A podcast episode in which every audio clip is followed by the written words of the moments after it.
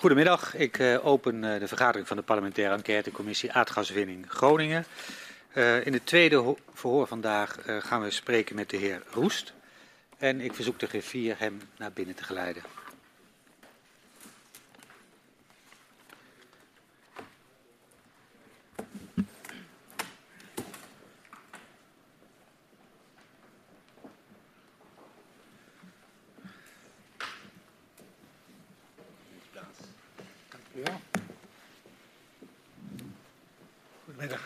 Goedemiddag. Meneer Roest. En ook een welkom aan uw vrouw. Van harte welkom bij de parlementaire enquêtecommissie. 60 jaar gaswinning heeft Nederland veel gebracht, maar kent zeker voor gedupeerde schaduwkanten. De commissie onderzoekt hoe deze schaduwkanten hebben geleid tot het besluit de gaswinning in Groningen te stoppen. We willen weten hoe de besluitvorming op cruciale momenten is verlopen. Hoe werkten publieke en private partijen samen bij de aardgaswinning? En we onderzoeken de aardbevingen en de ontwikkeling van kennis daarover, de afhandeling van schade die veroorzaakt wordt door de bevingen en het proces van het versterken van gebouwen in de provincie Groningen. Vandaag hebben we een aantal uh, geologen aan het woord, waarvan u er één bent, uh, meneer Roest. En u heeft een aantal jaren onderzoek gedaan, uh, ook aan de TU Delft. En ook vele jaren bij het staatstoezicht op de mijnen. U wordt gehoord als getuige en dit verhoor vindt plaats onder Ede.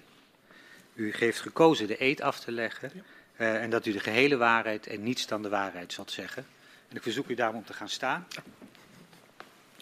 En de twee buitenste vingers van uw rechterhand omhoog te houden en mij na te zeggen. Zo waarlijk helpen mij God Almachtig. Zo waarlijk helpen mij God Almachtig. Dank u wel, dan mag u weer gaan zitten. En dan staat u nu onder Ede. Het verhoor met u zal worden afgenomen door Judith Thiele en Barbara Katman. En uh, misschien dat Stineke van der Graaf op het einde gesprek uh, ook nog een aantal vragen aan u heeft. Prima. Dan uh, gaan we beginnen met mevrouw Thiele. Uh, dag meneer Roest, fijn dat u hier bent. Um, u hebt net als uw collega uh, De Waal, die we vanochtend uh, spraken, decennia bij het gasdossier betrokken geweest. u heeft mijnbouwkunde gestudeerd en heeft daarna in 1976 een baan bij TU Delft gekregen. Daar bent u gaan werken. En wat ik heb begrepen, heeft u daar geprobeerd het mechanisme van aardbevingen door gaswinning te verklaren, te begrijpen en te verklaren. U sluit zich aan bij een groep van onafhankelijke geologen die in de jaren 90 aandacht vraagt voor de gevolgen van uh, gaswinning voor de inwoners van Groningen. En uh, de Volkskrant schreef in die tijd over u als een, uh, ik dwarsligger. Ja. En na uw tijd bij de TU Delft gaat u vanaf 2001 werken als buitengewoon op opsporingsambtenaar bij het staatstoezicht op de mijnen. En u bent nauw betrokken bij de invulling van de nieuwe mijnbouwwet in 2003 ja. en de kennisontwikkeling over de gevolgen van gaswinning. Vandaag willen we u eigenlijk stap voor stap meenemen in, in dat deel van uw carrière. En daar beëindigen we eigenlijk ongeveer rond uh, 2012, 2013.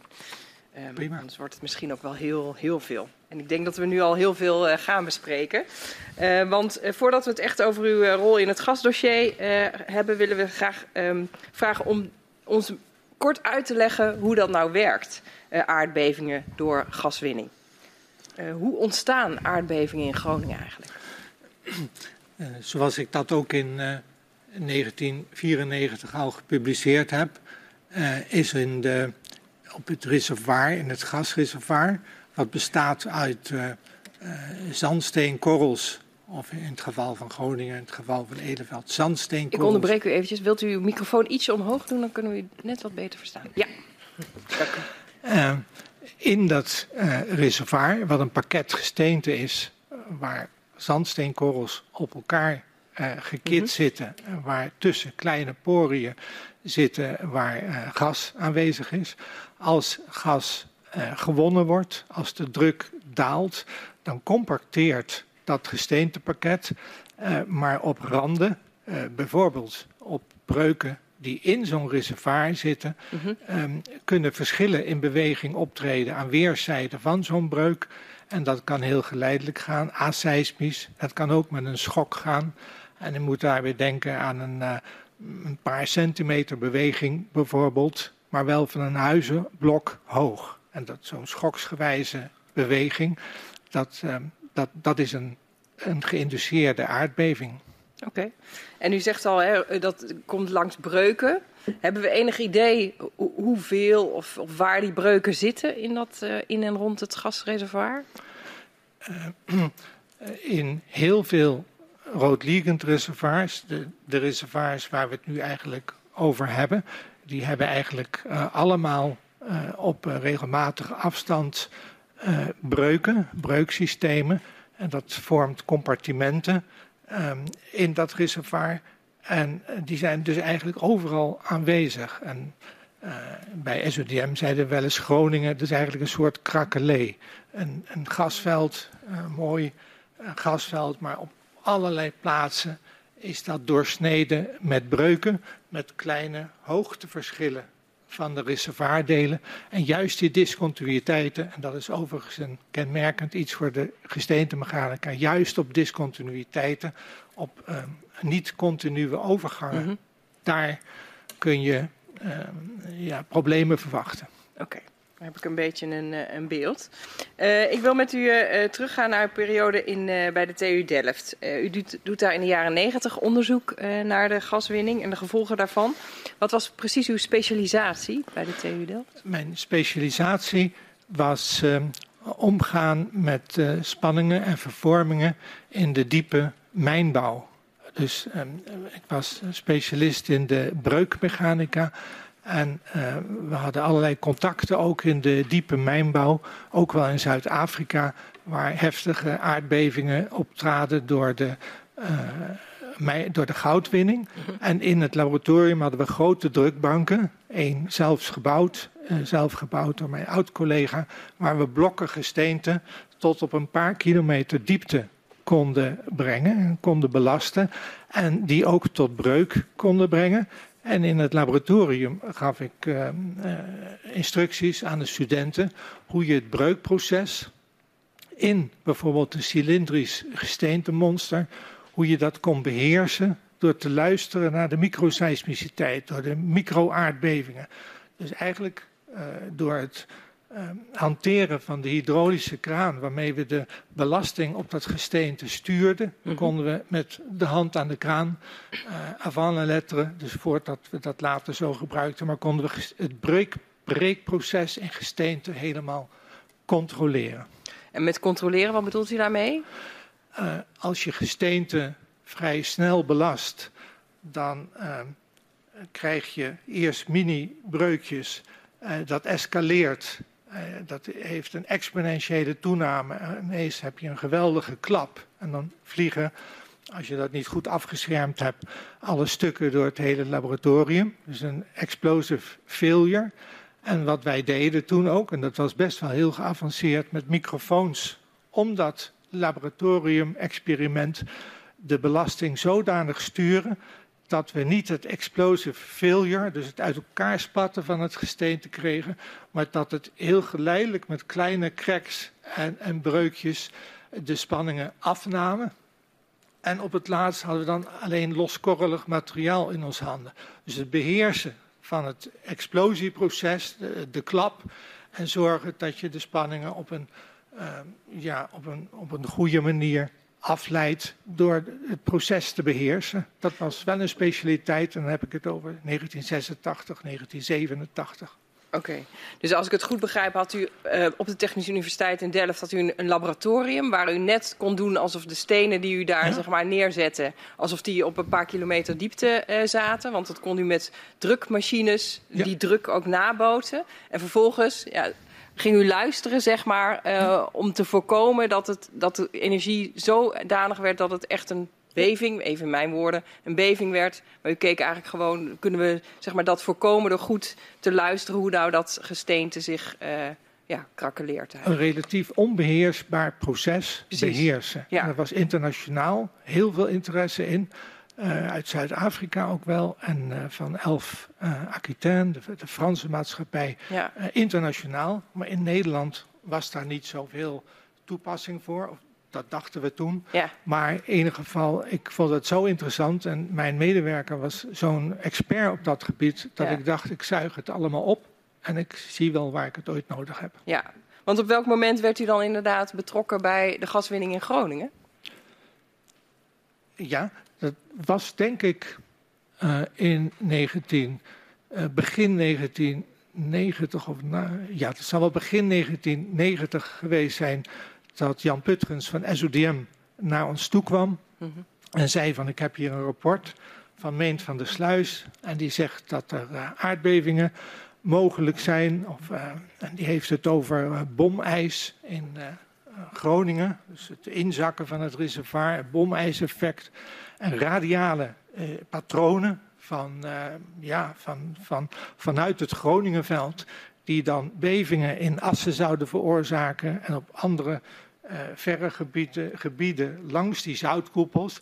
Nou, hele merkwaardige uh, theorieën. Mm -hmm. Maar Jan Putgens vroeg ons. Um, en Jan Putgens was van het staatstoezicht ja, op de mijnen? Jan Putgens ja. van ja. staatstoezicht, ja. staatstoezicht op de mijnen. Die vroeg uh, aan professor Van Veen met name: wil je daar een review op schrijven? Okay. Wil je daar iets mee doen? Oké. Okay. En wat zei u toen? Um, er zijn twee lijnen. Wat zei professor Van Veen daarvan? Mhm. Uh, en um, ik uh, werd ook gevraagd om daar een bijdrage aan te leveren aan dat team. Ik zal het kort houden. Professor Van Veen die zei van, nou ja, er is een theorie dat aardbevingen op reservoirniveau niet op kunnen treden. Um, en dat schreef hij ook op in zijn conceptrapport. Mhm. En um, en ik dacht van, um, ik heb dat rapport van Meent van der Sluis heel goed gelezen. En kreeg er echt hoofdpijn van. Want hoofdpijn? Dacht, ja, hoofdpijn. Echt, echt. Ik, ik, dacht, hij heeft ongetwijfeld gelijk. Maar die theorieën van bomijs en radiale patronen. En um, dat, dat, dat, is, dat houdt geen stand, geomechanisch. En had zelf toen de houding, en dat heb ik ook naar professor Van Veen gecommuniceerd. Um, hier wordt iets aangedragen, daar moeten we wat mee. En dat moeten we uitzoeken. Mhm. Mm -hmm. dat, dat, wij, dat, is onze taak om dat uit te zoeken. En niet het oordeel te vellen, wat professor Van Veen wel deed in het eindrapport. Uh, van ja, wetenschappelijk is niet aangetoond dat gaswinning aardbevingen veroorzaakt. Dat vond ik persoonlijk een non-conclusie. Als iemand uit de samenleving iets aanreikt, dan is het de taak van de universiteit om dat uit te zoeken. Dus ik zag het als een opdracht. Ja. Een, uh, een hele um, goede opdracht. En, die... en, mijn collega Katman komt zo meteen even gaat wat dieper in op, dat, uh, op, dat, op die reactie van u, zeg maar, op, uh, op die theorie van meneer Van der Sluis. Maar dat is dus eigenlijk het moment dat u voor het eerst betrokken bent met, met uw kennis over die ondergrond bij gaswinning in Groningen. Um, want hoeveel aandacht was er binnen de TU Delft überhaupt voor gaswinning en gaswinning in Nederland? Ja, er was natuurlijk heel veel aandacht voor gaswinning en oliewinning. En uh, laten we zeggen, binnen de faculteit uh, mijnbouwkunde en petroleumwinning waren er ook heel veel connecties met Shell. diverse hoogleraren die van, vanuit Shell gedetacheerd werden. Um, ja, dat was een heel belangrijk onderdeel. We hadden ook andere belangrijke uh, delen. Mm -hmm. Ik zat zelf meer in de pure gesteentemechanica voor de diepe mijnbouw. Dat is echt een ander gebied, zal ik maar zeggen, letterlijk. Maar ingenieursgeologie en we hadden ertsverwerking. We hadden een hoogleraar, of een aantal mensen die in de ertsverwerking zaten. Maar laten we zeggen, de olie- en gaswinning was een hele belangrijke poot ja. van de afdeling mijnbouwkunde en petroleumwinning. Ja. En ging het dan met name over hoe de ondergrond, zeg maar, uh, wat, ja, alles over de ondergrond? Of ging het ook over de gevolgen uh, van gaswinning, wellicht in die ondergrond, maar ook elders? Nee, ik ging die tijd vooral om de techniek van oliewinning, de techniek van uh, gaswinning en uh, het reservoir engineering, hoe je zo'n reservoir goed ontwikkelt. Dus meer de, de praktische technieken, hoe je met een gasveld omgaat. En dat was niet zozeer gericht op de milieueffecten van, uh, van olie- of gaswinning. Nee. En hoe stond de TU Delft aangeschreven als het ging over de kennis over gaswinning? Oeh, uh, ik denk uh, heel redelijk dat de afdeling mijnbouwkunde ja, ook heel veel studenten en afstudeerders afleverde.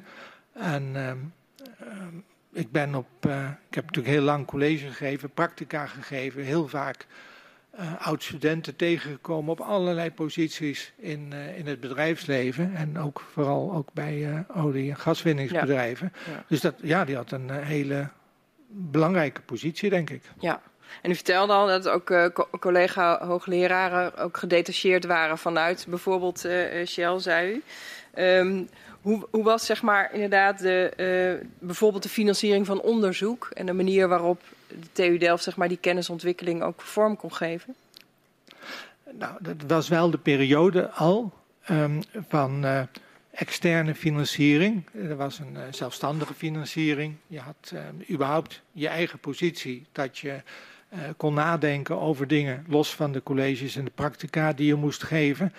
Um, het was altijd wel de kunst om met de kennis die je genereerde projecten te genereren, waardoor je weer mensen in dienst kon nemen. Dus uh, het, het, het, was wel de bedoeling dat je um, uh, publicaties schreef, um, aan de weg timmerde. Mm -hmm. En dat was wel normaal gesproken met uh, het uitvoeren van externe projecten, waar je, waarvoor je financiering moest zien te vinden. Ja, en die externe projecten die werden dan gefinancierd door? Wat um, voor een...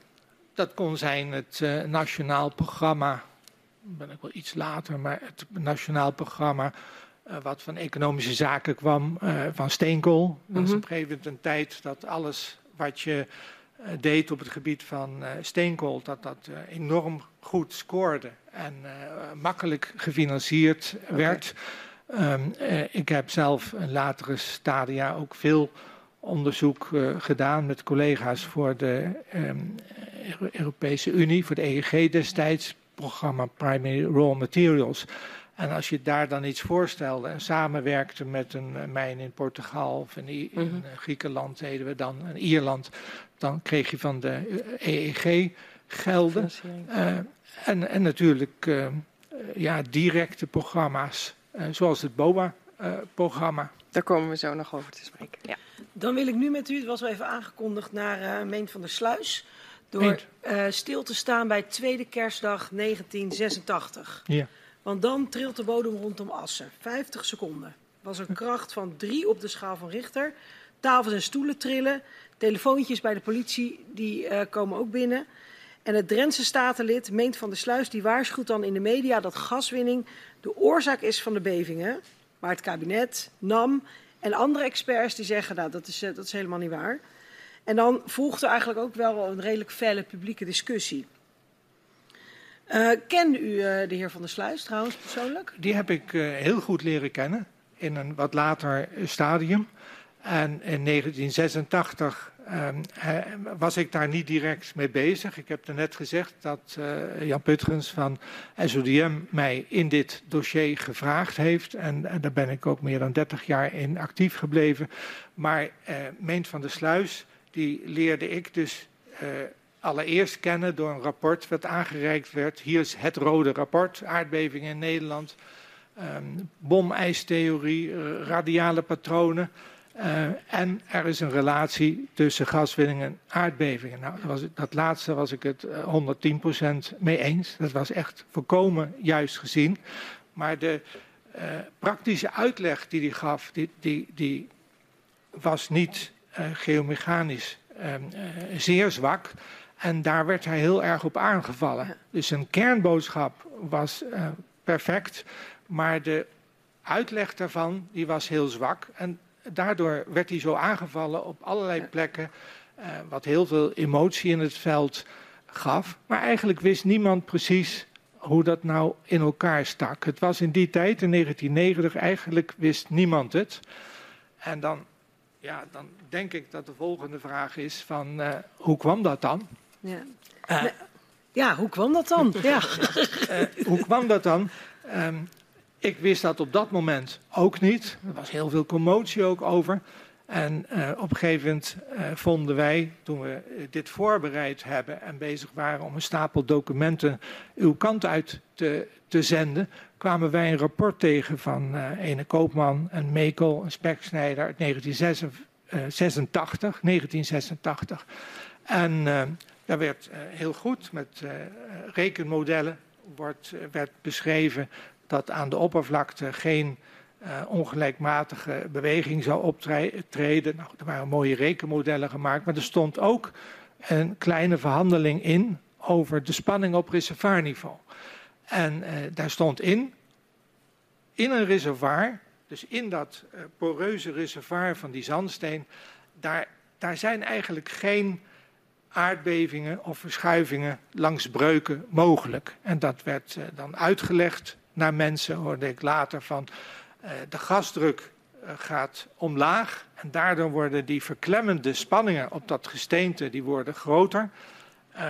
En daardoor kunnen er eigenlijk geen bevingen optreden. En vergelijk dat met een rij boeken die naast elkaar staat. En als door de gasdrukdaling die rij boeken tegen elkaar aangedrukt wordt, dan, dan, dan beweegt er niks meer. Dus er is geen echt probleem op reservoirniveau met aardbevingen die kunnen optreden. Dat stond dus uitgewerkt in dat rapport van Koopman et al.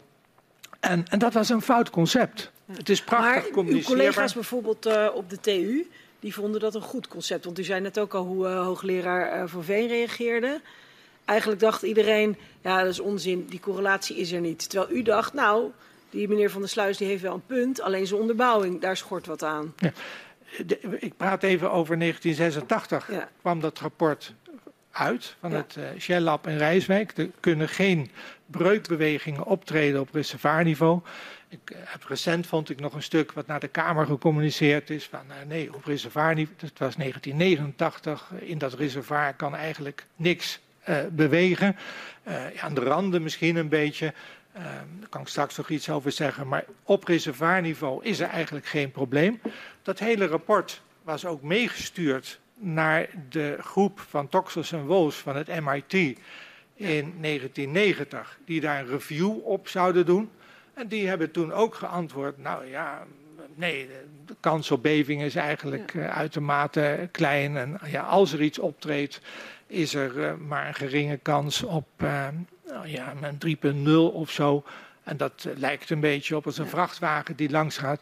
Dus het is een heel breed gedragen concept wat er leefde.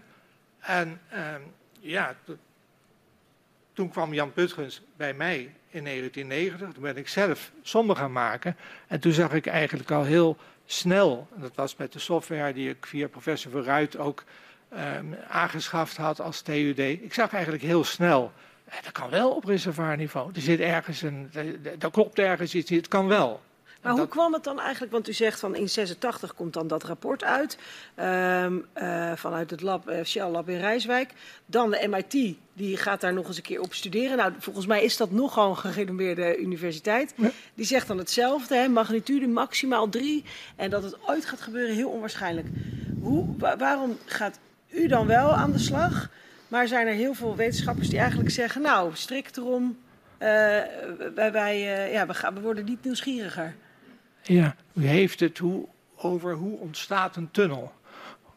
Dit is zo'n moment geweest uh, dat de, de hele wenselijke, uh, de hele, het hele wenselijke concept neergelegd werd. Van, uh, nou kijk, er is helemaal geen probleem. En iedereen loopt daar natuurlijk mee weg. Dat is natuurlijk een geweldig iets als er totaal geen probleem is of het is totaal hanteerbaar. En ik denk dat dat heel breed omarmd is en ik ben gewoon op een andere plek. Uh, het is natuurlijk vaak dat een outsider.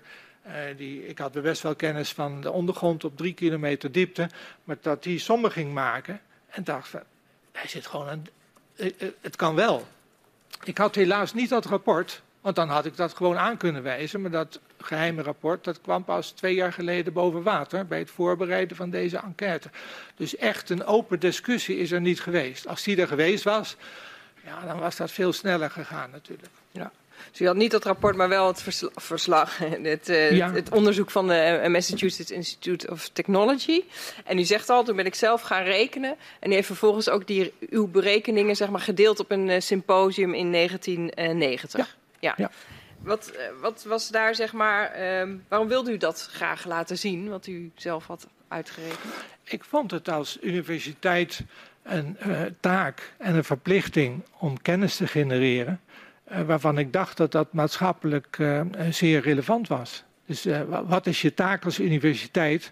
Dat is kennis genereren die, die ertoe doet.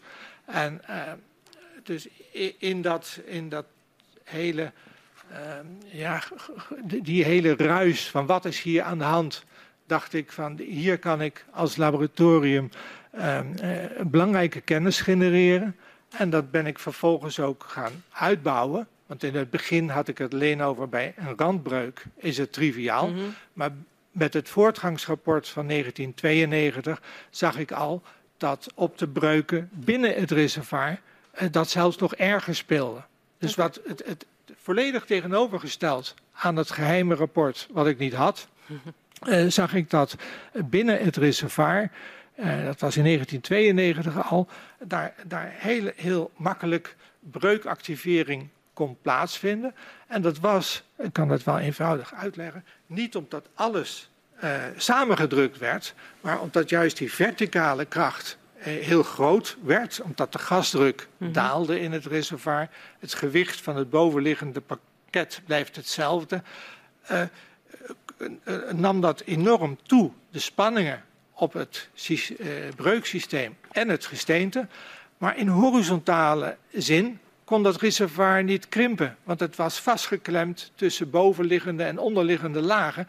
Dus het kon helemaal geen horizontale uh, verklemmende spanning opbouwen. Nee. Dus kwamen die breuken op scherp te staan. En dat heb ik in 1992 al helemaal uitgewerkt. In 1993 in het BOA-rapport gepubliceerd en 1994 internationaal gepubliceerd. U gaat heel snel, want ik wou nog even naar 1990. want u, u, deelt dan die uh, uh, resultaten die eigenlijk ingaan tegen wat de MIT uh, ook had gezegd. Um, wat waren nou de reacties zeg maar, van de mensen die dat van u. ja, ik moet een klein voorbehoud maken dat zelfs MIT en ook uh, in dat rapport van Koopman stond het aan de rand van een reservoir. Ja. Daar kan nog wel wat gebeuren. Mijn eerste som heb ik ook aan de rand gemaakt. Ja, maar mijn hoofdboodschap was: er zijn wel aardbevingen op reservoirniveau.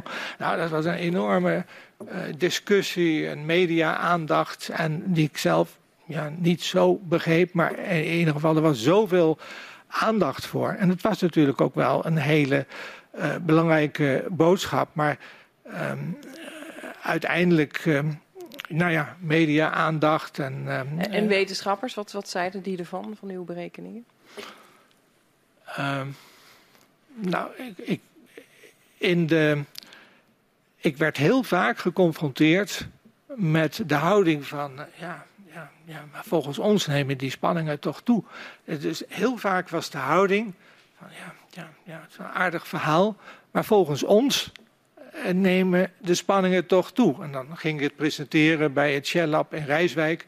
En dan, dan werd daar ook gezegd van, ah, ja, we hebben ergens een rapport en er staat in dat het, het, het algemene beeld was, gewoon dat het een confrontatie was met uh, ja, het paradigma wat we toen hadden. Er was een paradigma, een denkraam, wat omarmd werd en, en daar daar, daar probeerde ik doorheen te komen. Dat is een heel moeizaam proces. Ja. Dus u zegt, eh, ik had daar berekeningen op losgelaten. Ik had een andere conclusie dan wat eigenlijk zeg maar een beetje de gangbare uh, gedachte was. En eigenlijk het, even mijn uh, interpretatie, maar eigenlijk het, elk argument tegen was... ja, maar het is anders, want er is een andere gangbare conclusie. Is, is dat een beetje ja, wat er gebeurde? Of? Ja, die andere is een andere gangbare conclusie die niet op tafel kwam. Ja. Dus dat, dat maakt het maakt wel het erg moeilijk om daar een wetenschappelijke discussie over te houden. Wij hadden een, een ik heb toen samen met een paar collega's een, een symposium in, uh, in de aula van de TU Delft mm -hmm. georganiseerd. En ik zei, we willen het in ieder geval op tafel brengen. Onze boodschap is, uh, zorg dat er een wetenschappelijke discussie is en dat het op tafel ligt. En uh, kom maar met kritiek, dat, ja. hè, maar, maar, laten we het in openheid op tafel brengen. En het was ook de, de, vertegenwoordiger van de Internationale Society for Rock Mechanics. Dus en we waren dat gewend. En de, in de wetenschap is het belangrijk dat je een mening hebt en een andere mening hebt. En dat je erover discussieert en inziet van, ja, wacht even, is dit wel goed wat we hier doen? Ja. Nou, dat proces wilden we stimuleren. Ja. En u zei al van, hè, dat u ook bij Shell uh, die presentatie had uh, gegeven, of in ieder geval ook aan Shell mensen. Hoe waren inderdaad ook reacties van de oliemaatschappijen en de NAM op uw uh, conclusies vanuit uw berekeningen? dan ehm, de BOA is toen eh, begonnen. De, begeleidingscommissie, onderzoek, aardbevingen, eh, Tweede Kamer. Er gebeurden allerlei dingen. Mhm. En eh, ik werd gevraagd om mee te doen aan de studie die begeleid werd door de begeleidingscommissie onderzoek aardbevingen. Ja. Dus, dus dat was de, de Reactie setting toe, toen.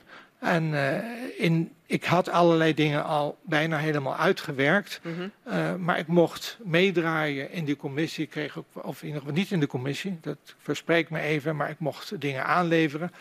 En ehm, dat, dat wilde ik graag, want anders zat je maar in een laboratorium bij een TU Delft. Dan kan je allerlei dingen doen, je hebt heel veel vrijheid, maar je hebt natuurlijk niet de gegevens van die gasvelden. Had u ook nog contact met ministerie van Economische Zaken bijvoorbeeld over, uw, eh, over de uitkomsten van uw berekeningen? Zelf? Ik zeg het net, in die Ja. periode is de, ehm, het BOA-onderzoek begonnen. ja, ja. En de secretaris was eh, Jan van Herk van Economische Zaken. En eh, dus het antwoord is ja, dat hadden we het contact. Maar de praktische contacten liepen vaak ook via Jan Putgens van SODM. Die ook probeerde om dit, dit tot ontwikkeling te brengen. Van wat is hier in hemelsnaam aan de hand? Dat was de vraag. Dus als ik u goed begrijp, was het eigenlijk een beetje een startpunt van een hoop eh, onderzoek wat daarna nog is uitgevoerd. Begrijp ik het dan goed? Ja, een hoop onderzoek. Ik eh, denk, er is eh, onderzoek gedaan. De, opdroeg, de opdracht was, eh, binnen twee jaar moet er iets liggen. Mhm. En eh, ik denk dat ik dan heel snel naar de kern ga. Ehm, ik heb zelf, het voorbeeld was Eleveld. Daar waren al Mhm. veel bevingen. Ja. Daar waren ook metingen gedaan. Dus er was, er was, nou, wij deden, maakten computermodellen. En dan moest je data hebben van welke gesteente-eigenschappen gebruik je daar. En eh, aldoende kwam ik erachter van, hé, hey, dit is een eh roodliegend veld, een zandsteenveld. Je hebt hier, eh, dat is al heel ver in ontwikkeling. En eh, met nog wat extra productie kunnen hier de aardbevingen eh, volgens mijn geomechanische berekeningen niet meer zijn dan ongeveer drie op de schaal van Richter. Ja. Eh, dat was een nogal stevige uitspraak die tot, tot vandaag is blijven staan. Tegenwoordig zou je zeggen, ja, dan maak je allemaal scenario's en dan ga je heel veel berekeningen maken. Maar in ieder geval, dat stond, bleef heel goed staan. Maar ik zei er wel bij, maar pas nou op, dit geldt niet voor de andere velden. Dus dat, eh, maar ja, dat was dan het grote discussiepunt wat ontstond. En eh, dus moest ik dat terugbrengen tot een disclaimer ergens in mijn eh, rapport. Die staat gewoon bij de conclusies. Pas op, dit geldt niet Mhm. voor andere velden. En zeker niet als ze meer compactie hebben, meer samendrukking hebben. En zeker niet ook als er andere tektonische spanningen zijn. Dat heb ik ook gepubliceerd in 1974 bij mijn internationale presentatie van deze hele theorie. Maar, maar de bottom line van mijn werk was: aardbevingen komen in, het eind, in de eindfase van de winning. En als je een klein veld hebt, zoals Eleveld, ja, dan is dat een heel beperkt probleem. Maar doe in hemelsnaam fundamenteel onderzoek naar hoe dat met die andere velden zit. En dan had ik zelf Bergermeer in mijn gedachten. Ik had eh, ook in gedachten nou, velden als Annarveen. Groningen zat niet direct in mijn gedachten. Maar het was natuurlijk een, wel een veld met super meer compactie. Met, met veel meer eh, samendrukking van die laag, waar veel meer energie in zat. Mhm. Dus iemand had wakker moeten worden eh, van wat betekent dit in hemelsnaam voor al die andere velden. Wat voor dat kleine veldje, voor Eleveld, oké. Ja. Nou, en toen ontstond er een spanning tussen wat ik vond en wat de BOA-commissie vond. Daar ontstond een grote spanning.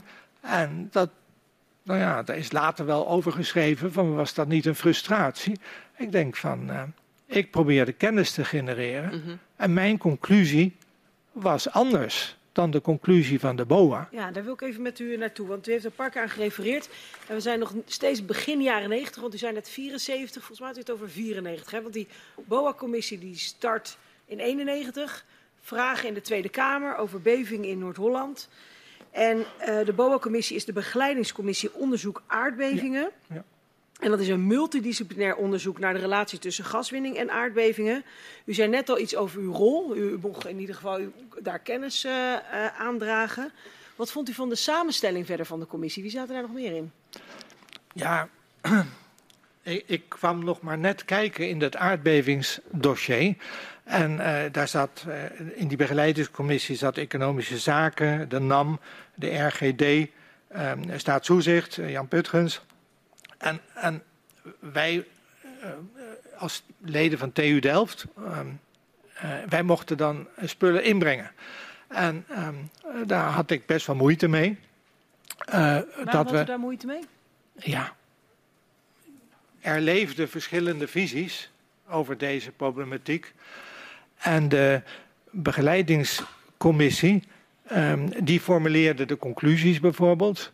En, dan zal ik to the point zijn. Ik vond gewoon uh, dat het best toch wel een zorgelijke situatie was voor de andere velden dan Eleveld. Uh, waar meer samendrukking was, meer energie was, meer, uh, daarvoor zag ik grotere uh, ja, een grotere problematiek. Terwijl de commissie meer op de lijn zat van het is een beheerst probleem. Uh, dat kwam ook uit in de conclusies. De maximale magnitude is 3,3 optimaal uh, op de schaal van Richter. Nou, dat hebben de modellen ook aangetoond. Voor Eleveld had ik 2,9 aangetoond. Uh, maar mijn conclusie die ik in mijn disclaimer zette was echt heel anders. Ja. Dus nou, ik, ik voelde me daar niet uh, happy mee. Maar ik, toen heb ik meegedaan met het uh, technisch, nee, met het geologenplatform. Uh, daar, daar, konden we makkelijker met elkaar praten. En ja, daar gaan we zo. We gaan ja. zo met u naar het geologenplatform. Nou. Wat eigenlijk zegt u nu over die BOA van ik mocht kennis aandragen. Dat was eigenlijk ook waarvoor ik daar uh, moest aansluiten. En vervolgens breng ik mijn kennis en gebeurt er niks mee. Is dat wat u zegt? Nou, er werd gezegd van uh, uh, meneer Haak is de woordvoerder. Nou, dat is meneer Haak van het KNMI. Van het KNMI. Ja. Dat is de woordvoerder. Het is niet de bedoeling dat jij al te veel de media opzoekt. Je bent consultant en je moet geheimhouding. Hè, er is geheimhoudingsplicht. Je moet als het ware ja, je moet in feite je plek weten. Er waren een soort spelregels. Nou ja, ik ben een keer ja. tot de orde geroepen. Dat ik uh, me aan de uh, toegesproken. Uh, dat ik in ieder geval niet de media moest opzoeken. Terwijl ik een fundamenteel andere visie had op het geheel. En dan stond een haak. Werden dan, hij was de woordvoerder. En die vertelde dan ook, en dat staat dan ook in artikelen, die heeft u vast wel gezien, het zal altijd een kleinschalig probleem blijven. Ja. Terwijl ik dacht, ja, ik stond anders in de problematiek als universiteit, maar ik werd weggezegd als consultant, die, um, ja, die, die, die, verder zijn mond moest houden. Ja, want hij heeft het over van dat kleinschalige probleem. U quote hem bijna goed, want dat aardbevingen door gaswinning zullen altijd een kleinschalig probleem blijven. Dat zegt hij dan als woordvoerder van, van de BOA-commissie om die conclusies. Ja. Nou, u kon zich niet in die conclusie vinden, want u had andere kennis aangedragen. Maar u was dus ook niet eens vrij om die conclusie te verspreken. Nou, ik heb op diverse momenten in de media gezegd dat het uh, heel belangrijk was om fundamenteel onderzoek te doen. In 1991 sprak ik in een blad, in blad in blad dat het een problematiek was van nationaal belang. Ja. En dat was toch een duidelijk andere uh, toon dan uh, het zal altijd een kleinschalig probleem blijven. Ja. Het feit was natuurlijk, we wisten het niet precies. En Groningen was helemaal nog niet urgent. Maar voor mij is dat het moment van het binnengaan van de tunnel geweest. Uh, dat, ik, voor mij was het een grote problematiek. En toen werd door de BOA de stelling ingenomen van het is een kleinschalig probleem, maximaal 3,3 op de schaal van Richter en voorlopig laten we het hier even bij. En ik zei, er moet onderzoek gedaan worden, ook in media, ook in, in, in uh, Technisch Weekblad en op allerlei andere plekken. En de algemene houding van NAM is, we gaan data verzamelen. Nou ja, dat is Dus eigenlijk heel- zegt u daarmee ook de andere collega's in de BOA, dus, eh, waar het KNMI was dus de woordvoerder, maar de andere spelers, die waren het eigenlijk eens. En u stond daar eigenlijk alleen in. Ik had als eh, universiteit, als eh, vertegenwoordiger van een universiteit, de positie dat ik een rapport mocht inleveren. En ik was blij dat mijn disclaimer erin bleef staan. Ja. En eh, wat daarmee gebeurde, dat werd door een commissie bepaald. Waarvan ik niet precies begreep hoe dat werkte. Maar ik vond eh, dat ik zelf daar een wat grotere rol aan in had mogen spelen. Omdat ik wat andere conclusies had. Maar begrijp ons goed, het was natuurlijk, dat heb ik later, als je dat dan overweegt. En na 30 jaar heb je wel tijd om erover na te denken. Dat is, moet best wel heel bedreigend geweest zijn voor iedereen die met een groter veld zat. Wat nog meer zou gaan compacteren. En noem er eens één. Maar dat, dat is toen allemaal niet uitgesproken. Voor mijzelf, als ik dat overweeg, denk ik dat is het begin van de tunnel geweest. Ja. En toen zijn we gaan geloven, KNMI kan dit allemaal bepalen met eh, de seismische eh, dataset die toen minimaal was. We hadden 24 bevingen en daar konden ze al uitspraken mee doen, of dachten ze uitspraken te kunnen doen over eh, de toekomst van, eh, van de seismiciteit in Nederland. Wat natuurlijk een hele kleine database was. U zei net al hè, dat u eh, het onafhankelijk geologenplatform, ik geloof mede heeft opgericht. Nou, ik, ik, ik was vanaf het allereerste begin, Begin erbij betrokken. Ja, Ja, ja. misschien wel. En ehm, eh, wat, was de, wat was de reden om, da- u- om u met, met elkaar te verenigen, laat ik het zo zeggen? Nou, dat was natuurlijk eh, heel goed om af en toe met andere eh, collega's die ja, wat opener in de problematiek stonden, eh, gewoon eh, te sparren en met elkaar gedachten te wisselen. En ik geloof niet dat er iemand was binnen dat geologenplatform die die 3.3 eh, geloofde. Maar bovendien was het de mogelijkheid om eens een keer met mensen te praten en adressen te bezoeken waar schade gemeld was. En het was ook een, een, een, een, een medium waarbinnen we met, eh, met Meet van der Sluis op stap gingen en hoorden van hem van, ja, wat de problemen waren. Met Dus- hoeveel eh, geologen za- zaten jullie daar ongeveer in? Oh, ik ben zelf overigens mijnbouwkundig ingenieur. Ja, dat is, Sorry. maar ja. Ehm, eh, van straten, een man of vijf, zes. En ehm, eh, Frits van de natuurkundewinkel, nou, in, en een paar geologen, professor van Straten, en, Peter van der Gaag. en ehm, het mooie was, wij gingen dan gewoon kijken. Wij gingen gewoon rondkijken. En bij eh, mensen die we eh, gingen hoorden we dat er een aardbeving geweest was en dat ze schade hadden of zo. En dan gingen we kijken.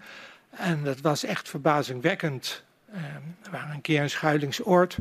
En eh, dat, dan, dat je dan ziet van, eh, ja, of hoort van mensen. Er was een beving. Er was iets van een scheur ontstaan. Ik ging mensen bellen, of mijn familie ging ik bellen. En, eh, en toen tijdens dat bellen ontstond deze scheur. Dat zag je in zo'n in de muur, een hele fijne scheur. Heel echte aardbevingsscheuren, dat zijn niet van die hele grote scheuren, maar van die hele, denk je, hé, hey, dit, is, dit is een waar verhaal. En dan gingen we naar boven. En in de badkamer zag je ook die scheur, nog hele fijne haarscheur doorlopen. En dan gingen we naar de kelder beneden. Dan zag je hem ook nog. Dan dacht je, hé, hey, dit is een heel authentiek verhaal. Mhm. En we gingen dan ook naar eh, mevrouw Middelstum en een oudere dame. En dan gingen we eh, kijken wat gebeurt hier, wat is hier gebeurd. En die ging eerst een kopje thee drinken, even rustig eh, haar verhaal aanhoren. En dat was zo authentiek dat ze zei van, kijk, er zit hier een kier onder die, eh, onder die vensterbank is ontstaan. Die zat ons niks op te dissen. Die vertelde gewoon dat er tijdens een aardbeving eh, zo'n scheur ontstaan was. En da- dan dachten wij van wat, wat gebeurt hier? Mhm. Is dit een, zijn dit inwendige spanningen in de fundering van dit gebouw? Is, staat dit gebouw al onder spanning door, door druk of door andere oorzaken?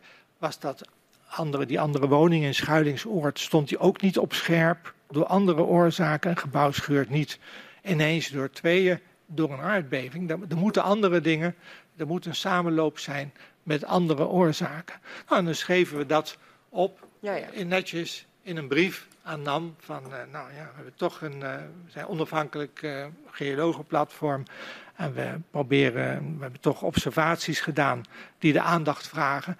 En we bieden ons aan om erover mee te denken hoe iets in die Wat gebeurde er met die brieven? Nou, dan kwam er een brief terug. U hoeft zich geen zorgen te maken, want het heeft altijd een uh, bouwkundige oorzaak. Het heeft eigenlijk niets met de ondergrond te maken. En uh, ja, als we daar ooit behoefte aan hebben, dan zullen we wel contact met u opnemen. Maar dat was bepaald niet, uh, laten we zeggen, dat werd niet omarmd door NAM. Nee. En wat vond u daar dan weer van? Van de reactie van de NAM? Ja, het is wat het is. Mm -hmm. um, ja. Wij hadden ook geen positie. Hè? Ik nee. bedoel, een, een, uh, een uh, medewerker van een universiteit, die kan wel zijn mening ergens over hebben. Uh, maar overigens was dat gewoon, ik schets dat om, om even te schetsen wat de rol van het geologenplatform ja. is. We, we, we, keken rond, we, we, spraken met mensen, we gingen met de gemeente van de Sluis op stap en probeerden ons uit die rol dus helemaal in te leven in uh, wat gebeurt hier. Mm -hmm. Uh, maar de volgende dag stond ik wel weer college te geven mm -hmm. en of practica te geven of, of, andere dingen te doen. Dus het was best wel een, het waren wel verschillende werelden. Ja. Dat was onze taak niet, maar we, we vonden voeling met de basis. En ook uh, voeling met Meent van der Sluis. Want uh, ja, nou, ik heb er net al gezegd dat ik zeer terughoudend was op zijn uh, theorie van bomijs en zo. En hij vond dat ik ook alleen maar een onzintheorie had. Okay. Hè, dus het was wederzijds. Maar we waardeerden elkaar. En ik heb met plezier hebben we kennis uitgewisseld en rondgelopen en contact gehad. En dat was dat is heel zinvol. Ja. Je moet de voeten op de grond houden, hè, ja. altijd. Ja. Wat, wat, wat hè, u zegt het al een beetje, maar wat voegde het Geologenplatform inderdaad toe aan uw, aan uw werk bij de TU? Ja, het, um, op een, in een uh, TU-gemeenschap heb je uh, allemaal medewerkers die allemaal druk bezig zijn met iets. Met, uh, maar dit was contact met de mensen en met de praktijk en met het invoelen van wat gebeurt er eigenlijk. Ja. En dat is natuurlijk wel heel belangrijk, dat je gewoon een gevoel krijgt van wat, wat gebeurt hier. En als je dat weet, dan kan je je eigen werk weer goed doen. Ja. Dat is een soort uh, ja, een, een, een, toets aan de, aan de realiteit. Ja. U vertelde al even dat u daar ook de NAM van op de hoogte uh, stelde. Waren er nog andere betrokken partijen die u vertelden over die bevindingen die jullie als ge geologenplatform hadden? Nou, um, u, u, begrijpt dat dit op spitsroede lopen was. Hè? Ja. Dus uh, elke um, uiting naar buiten uh, moesten we goed kijken van... Uh, is het wel waar? Is het wel correct? gaan we niet te ver? Dus het was, we zijn altijd heel... hebben altijd geprobeerd heel erg netjes te zijn. Want wat zorgde dat u het gevoel had dat dat op spitsroede lopen was? ja, schade bij uh, mijnbouw, uh, bij uh, gaswinning, dat was een heel hot issue in die tijd. En dat was geen vrijblijvend onderwerp. Okay. Dus ja, dat, dat, dat was een problematiek die, waar, waar we terughoudend. Je moest natuurlijk ook binnen de gemeenschap waar je was, mm -hmm. in feite was ik een soort klokkenluider, moest je altijd zorgen dat je de klok niet te hard luidde, omdat okay. je dan altijd de kans hebt dat je de klepel terugkrijgt. Dus um, ja, je, je, met beleid mm -hmm. uh, dingen naar buiten brengen. Ja. En we hadden het hier even over, omdat ik inderdaad vroeg, hè, waren er nog andere betrokken partijen in het gasdossier die op de hoogte werden gesteld van, van uw bevindingen als geologenplatform? Nou, het was een, een, vrijwillige samenwerking van een aantal mensen, je moet het zo zien. Uh, af en toe uh, uh, deden we mee met een bijeenkomst of, of, mm -hmm. of publiceerden wat in het, in het nieuws, dagblad, het nieuwsblad van, van het Noorden. En, en ja, het was niet zo dat we echt een, een, een forum hadden. Nee. Het was meer een groep mensen die contact hield met elkaar en, en ideeën spaarden. En, en, en uh, ja, het is een andere omgeving om gedachten te delen met elkaar. Ja. Wat vond uw eh, werkgever de TU Delft ervan, van het geologenplatform? Ja, dat is natuurlijk wel spannend. Dat bedoelde ik eigenlijk te zeggen. Uh, maar eh, binnen de TU Delft was best wel veel discussie over uh, wat ik deed. -hmm. En uh, daar was ook wel zorg over, omdat er, ja, er waren goede contacten met de NAM en de Shell. En daar is in de faculteitsraad ook heel intensief over gesproken, over het werk wat ik deed. En of dat nou het aardbevingswerk was of het werk van het platform. Mm -hmm. uh, en er is tegen mij op een gegeven moment ook wel gezegd, nou ja, als je echt gelijk hebt met die bevingen, dan is er geen probleem. Hè? Dan uh, dus dacht oh ja, oké. Okay. Dus, uh, dat vond ik best wel apart. Ik dacht, ik heb wel gelijk. Dat -hmm. weet ik wel. Mm -hmm. Maar ja, ik denk, ergens moet je als ambtenaar, als onderzoeker natuurlijk ook wat ruimte hebben, dat je niet 100% gelijk hebt. Maar laten we zeggen, dat vond ik best wel heel erg goed. Ik heb me altijd wel gesteund gevoeld door de TU Delft. Van uh, ja, als je maar gelijk hebt, dan, dan, dan mag dat zo. Mm -hmm. Maar er zijn wel heel veel uh, discussies geweest. En er is zelfs een discussie dat het invloed heeft gehad op de gelden die we als TU, als mijnbouw kregen van de NAM. En uh, um, op het laatste moment kreeg ik gisteren daar informatie over. Nou, we hebben daar geen dingen in de stukken over gevonden. Van mm -hmm. de huidige decaan van de faculteit. Maar daar, daar, was wel best wel veel spanning en ook wel uh, spanning. Ja, dus, dus u, u, u was als uh, uh, onderzoeker en als, als lid van het platform expliciet onderdeel van discussies binnen de faculteit. Is dat wat u zegt? Mm, dat, dat, um, dat moet zo geweest zijn. Als ja. ik mensen hoor, zo met, dan, dan, dan, daar is heel druk over gediscussieerd in de faculteitsraad, waarvan de notulen uh, helaas allemaal kwijt zijn. Ja. Maar uh, heb ik gisteren gehoord. Ja. Maar daar is druk over gesproken. Ja, en u zegt dat wat ik van mensen hoor, en wat, van wat voor mensen hoort u dat dan? Um, ja, ik heb een, een tijdje geleden uh, hoorde ik een collega en een oud collega van de TU Delft en die zei van nou, er is zelfs strafkorting geweest voor, uh, voor de afdeling in die periode dat je daar bezig was. En um, dat heb ik niet kunnen verifiëren. Nee. Ik heb het verzoek gehonoreerd van de commissie om niet te veel met andere mensen te praten, niet mm. af te stemmen.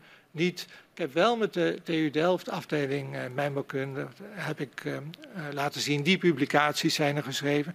Maar ik heb geen, um, ik heb nou, precies wat de commissie gevraagd heeft. ga niet uitzoeken of afstemmen of kijken hoe dingen in elkaar gezeten hebben.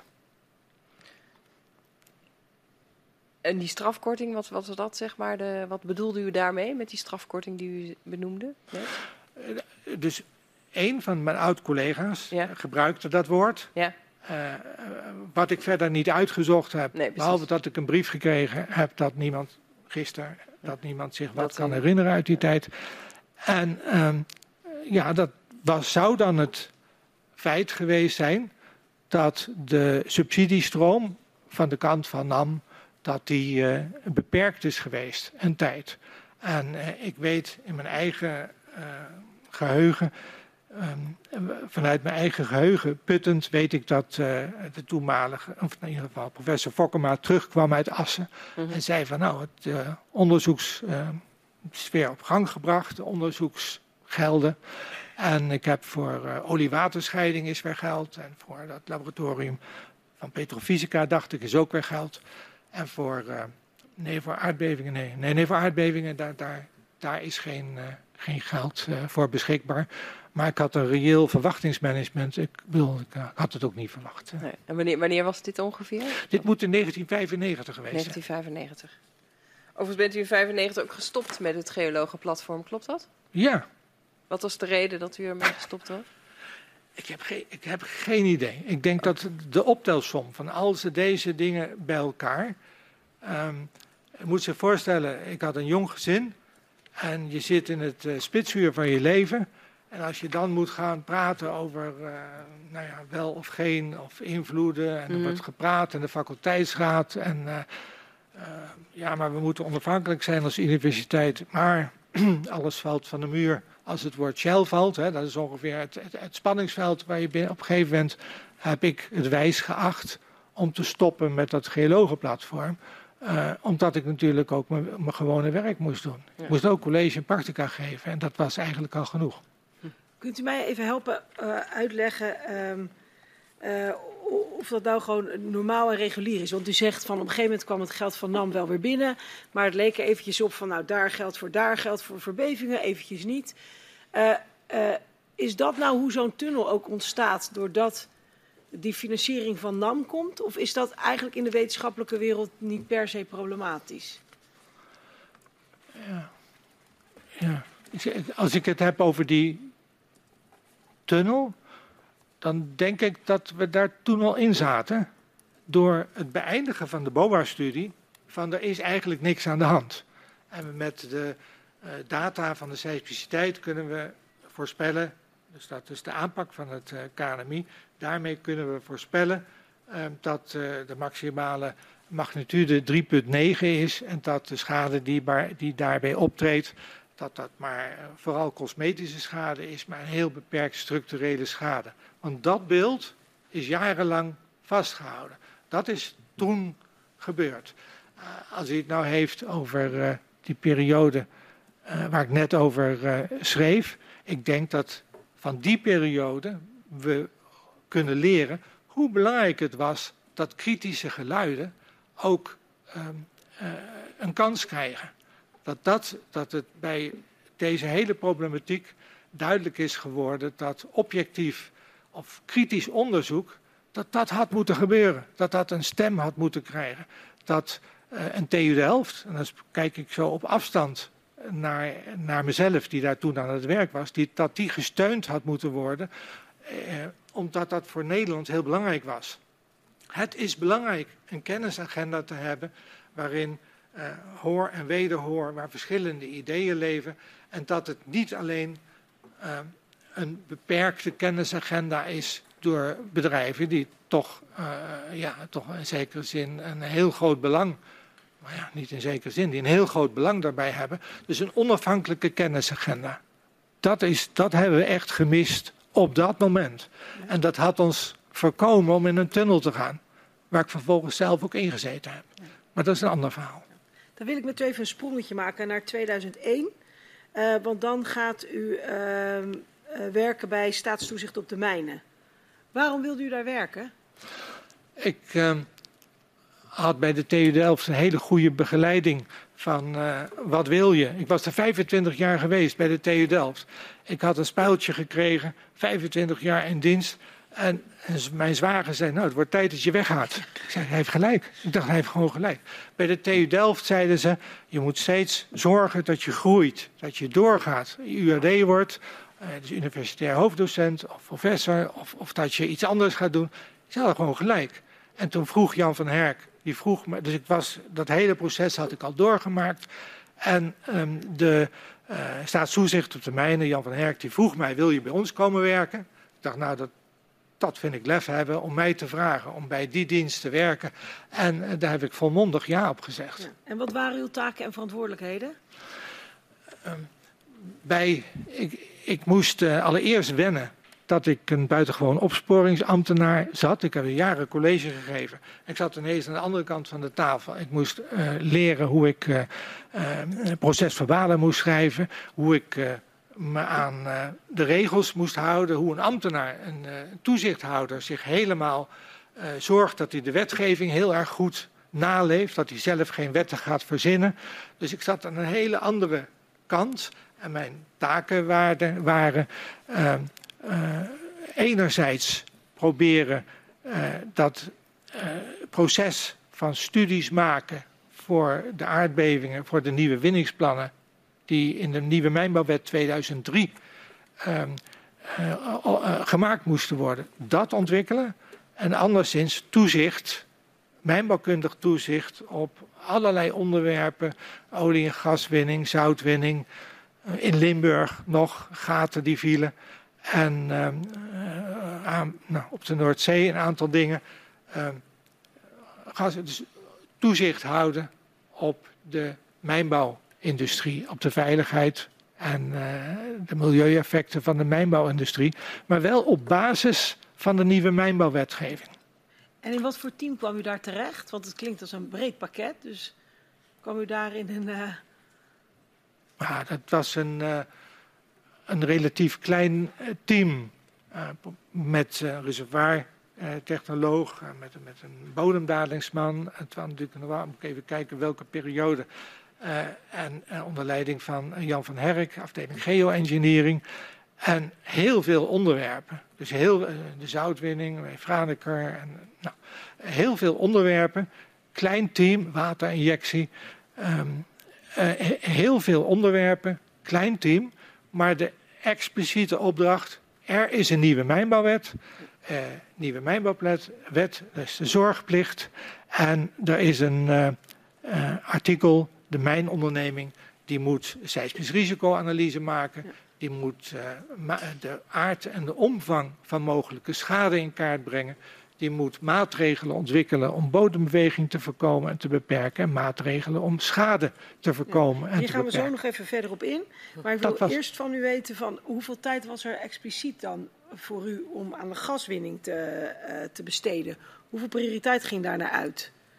Ja, ik heb er net al uh, geschetst dat, ja. dat we al die onderwerpen moesten, uh, dat we daar verstandige dingen mee moesten ja. doen.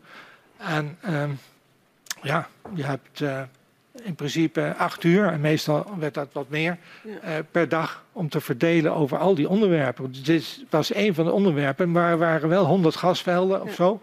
Dus eh, laten we zeggen, je moest je verdelen over al die onderwerpen en risicogericht wel proberen dan de belangrijkste aan te pakken. Ja, ja want hier net ook al even met uw voormalige collega over natuurlijk. Ja.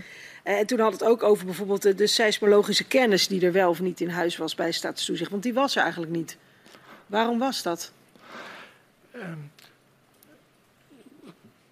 ik heb zelf de geomechanische uh, invalshoek. En ik heb er net al gezegd hoe belangrijk die was. Dus er was relatief uh, weinig. Er was ook geen seismoloog, zal ik maar zeggen. Dat mocht niet. Dat was de regel, want alle kennis op het gebied van de seismologie die zat in de beeld. En er was een soort houding van, uh, uh, ja, we willen niet twee instituten die seismologische kennis hebben. Um, en daarnaast hadden we natuurlijk een kamer die uh, aan alle kanten, en een kabinet, de taakstelling, het verkleinen van de inspecties, het samenvoegen van de inspecties, is er net al even ter sprake gekomen. De, de motie Abtroot, alles, alles om die inspecties maar kleiner en kleiner en efficiënter te maken.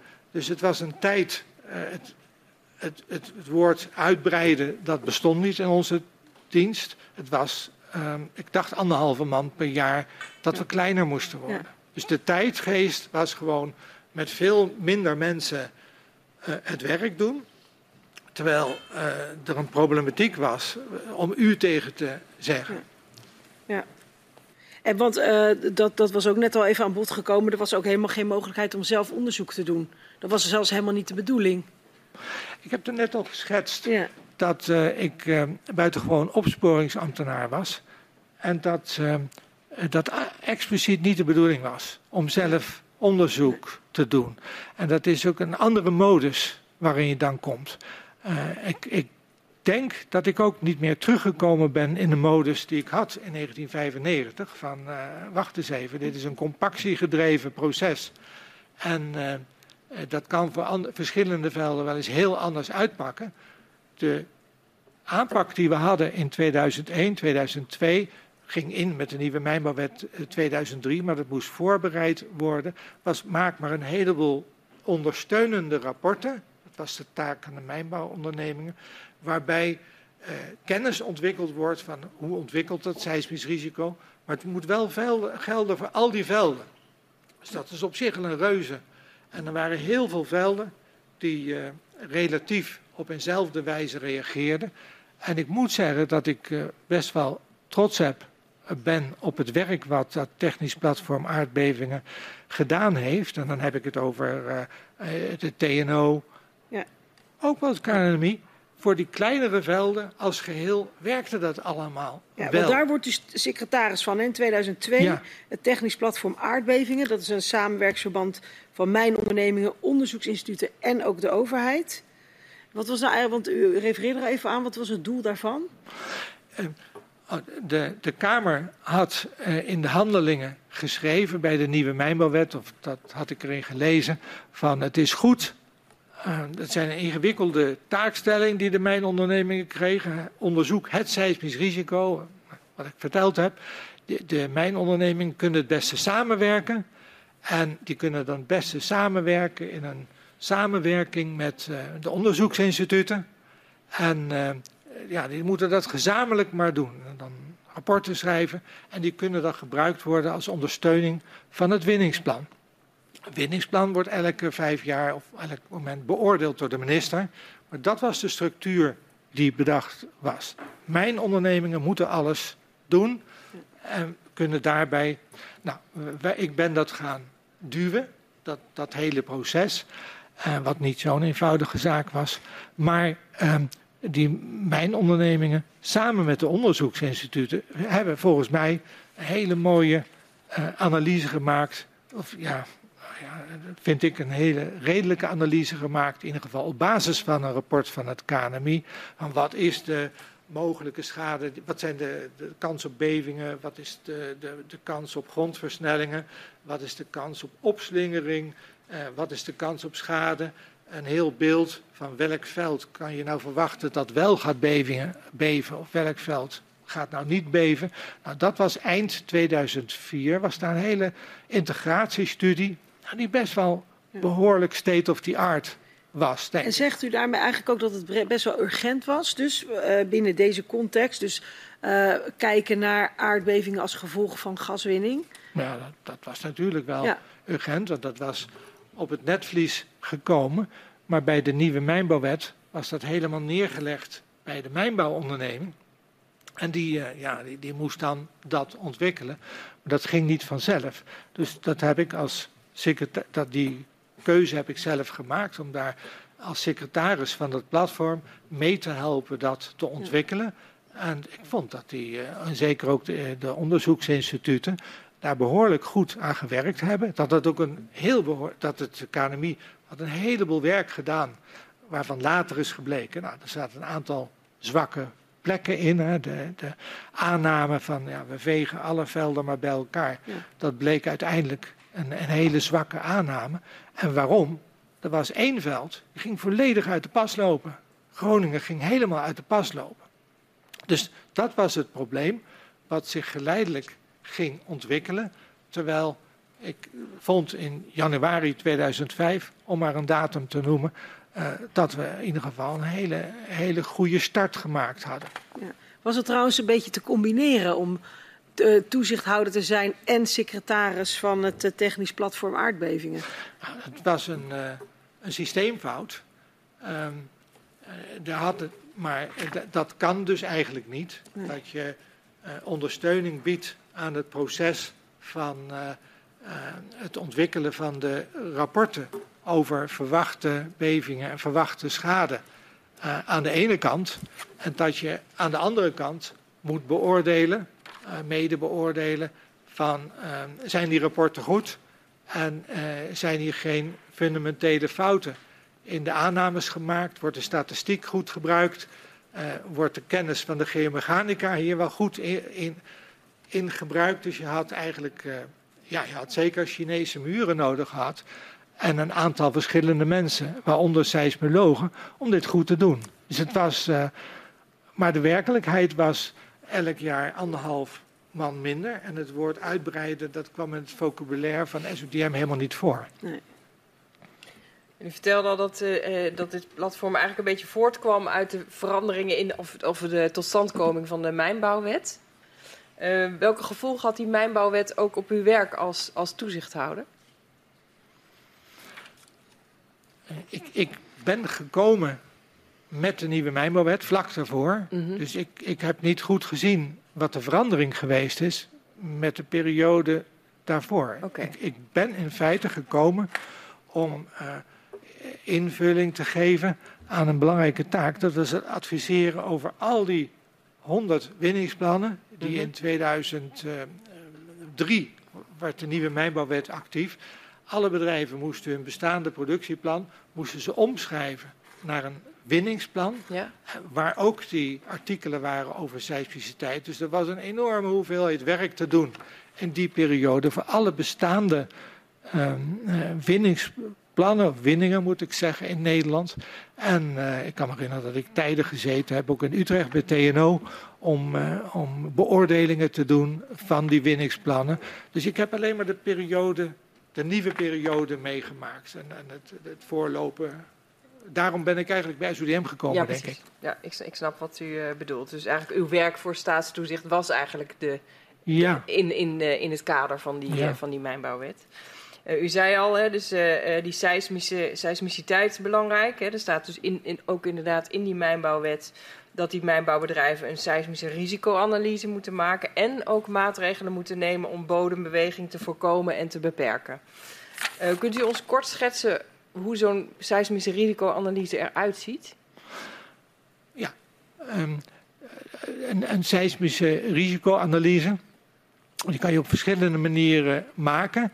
Eh, maar al heel snel was de, de aanpak. We gaan uit van een.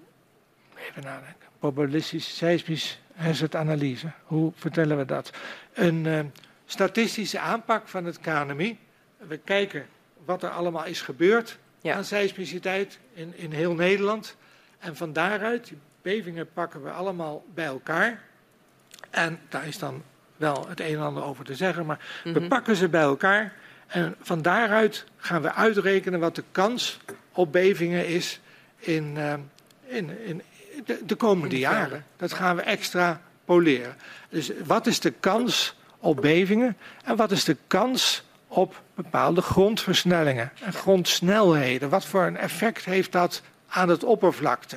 En welke trillingen kunnen we verwachten aan het oppervlakte in de omgeving van gasvelden? En eh, de toevoeging van, eh, dus dat was een basisstudie van het KNMI. En ehm, een toevoeging van TNO. Daarbij was bijvoorbeeld van, ja, maar je hebt gebieden met eh, bepaalde laagpakketten waar je de bevingen kunnen vergroten, die kunnen versterken. Dan kan je versterking krijgen. Dus wat is de kans op eh, versterkte grondbewegingen door ehm, eenvoudige woorden gebruiken. Maar rekening houdend met de lokale geologie van regio's. Wat kunnen we aan trillingen aan het oppervlak verwachten? Ja. Nou, en dan kan je daarna nog kijken van als je die, ehm, eh, die versnellingen, die kans op bepaalde versnellingen weet, dan kan je kijken wat is de kans op schade die je hebt. En ehm, wat is de kans dat huizen, woningen beschadigd raken. En ehm, dat, dat is één hele grote lijn die toen eigenlijk vrij stevig vastgelegd is, maar die ook de tunnel wel definiëren. Van, want eh, dat waren alle bevingen in Nederland. Ja. Maar we weten op de achtergrond was er één heel groot veld wat zich helemaal aan geen enkele statistiek wilde gaan houden. Nou ja, ik, zeg ook even hoe, hoe, we, hoe dat was. Dat wisten we niet, maar er was één veld wat zich in ieder geval niet aan die statistiek ging houden. Want dan heeft Maar los, Ja, dus die, en elk, elk mijn, of, eh, de mijnbouwbedrijven waren dan dus verplicht om die risicoanalyse per winningsplan, dus per veld eigenlijk, in te dienen. ja, maar Klopt dat was één rapport. Ja. En dat moest gelden voor alle velden. En er waren dan contourenkaartjes van bij dat veld ziet het er ongeveer zo uit. En dan kun je die trillingen verwachten. En dat, en dat rapport, dat wat, werd bij het indienen van het winningsplan gevoegd. Ja. En dat moest dan natuurlijk goed zijn. Dan kon de minister moeilijk zeggen van dat rapport is niet goed. En u moest daar als eh, buitengewoon opsporingsambtenaar op toezien. Nou ja, ik, ik heb geprobeerd dat proces te stimuleren. Ja? Maar ik was nog niet klaar. Want dit is de ene lijn. Ja? Die eh, er was. En dat heeft geresulteerd in een, volgens mij een heel redelijk eh, eh, integratierapport van deelstudies eind 2004. eh, met de mitsen en maren over dat ene Mhm. grote veld. Maar er was nog een andere lijn. En dat was van, ja, wat kunnen we nou in veld verwachten waar we nog helemaal niks weten. Dus waar, waar, waar ook nog totaal geen beving geweest is. En dat was een andere deterministische lijn. Gingen we, of ging TNO had daar een mooi rapport van gemaakt. Uh, van als, als er een veld is. Nee, die zijn gaan kijken naar een groot aantal velden. En dan hebben ze gekeken welke velden beven nou wel, welke beven niet. Mm Ze zijn gaan kijken welke typische eigenschappen hebben die velden. En toen is er een rapport gemaakt. Dus dat is een wat andere lijn. Okay. Van als je velden hebt waar veel breuken zijn, waar uh, veel compactie is en waar uh, ook van invloed is de stijfheid van het pakket gesteente boven en onder het reservoir.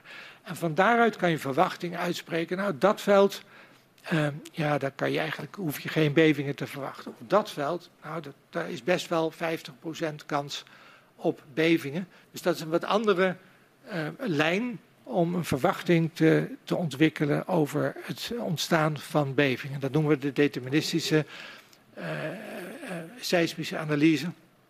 Um, die, die is ook ontwikkeld. Er ja. waren een paar lijnen. En dat was in 2004. Nieuwe mijnbouwwet geïmplementeerd. En dit zijn een aantal basisrapporten. En goed, die TPA zijn nog veel meer rapporten ja. gemaakt. Maar... En, en hoe ging NAM als mijnbouwbedrijf dan om met die verschillende uh, lijnen en rapporten bij het indienen van de winningsplannen? Die werden er aangeniet. Oké. Okay.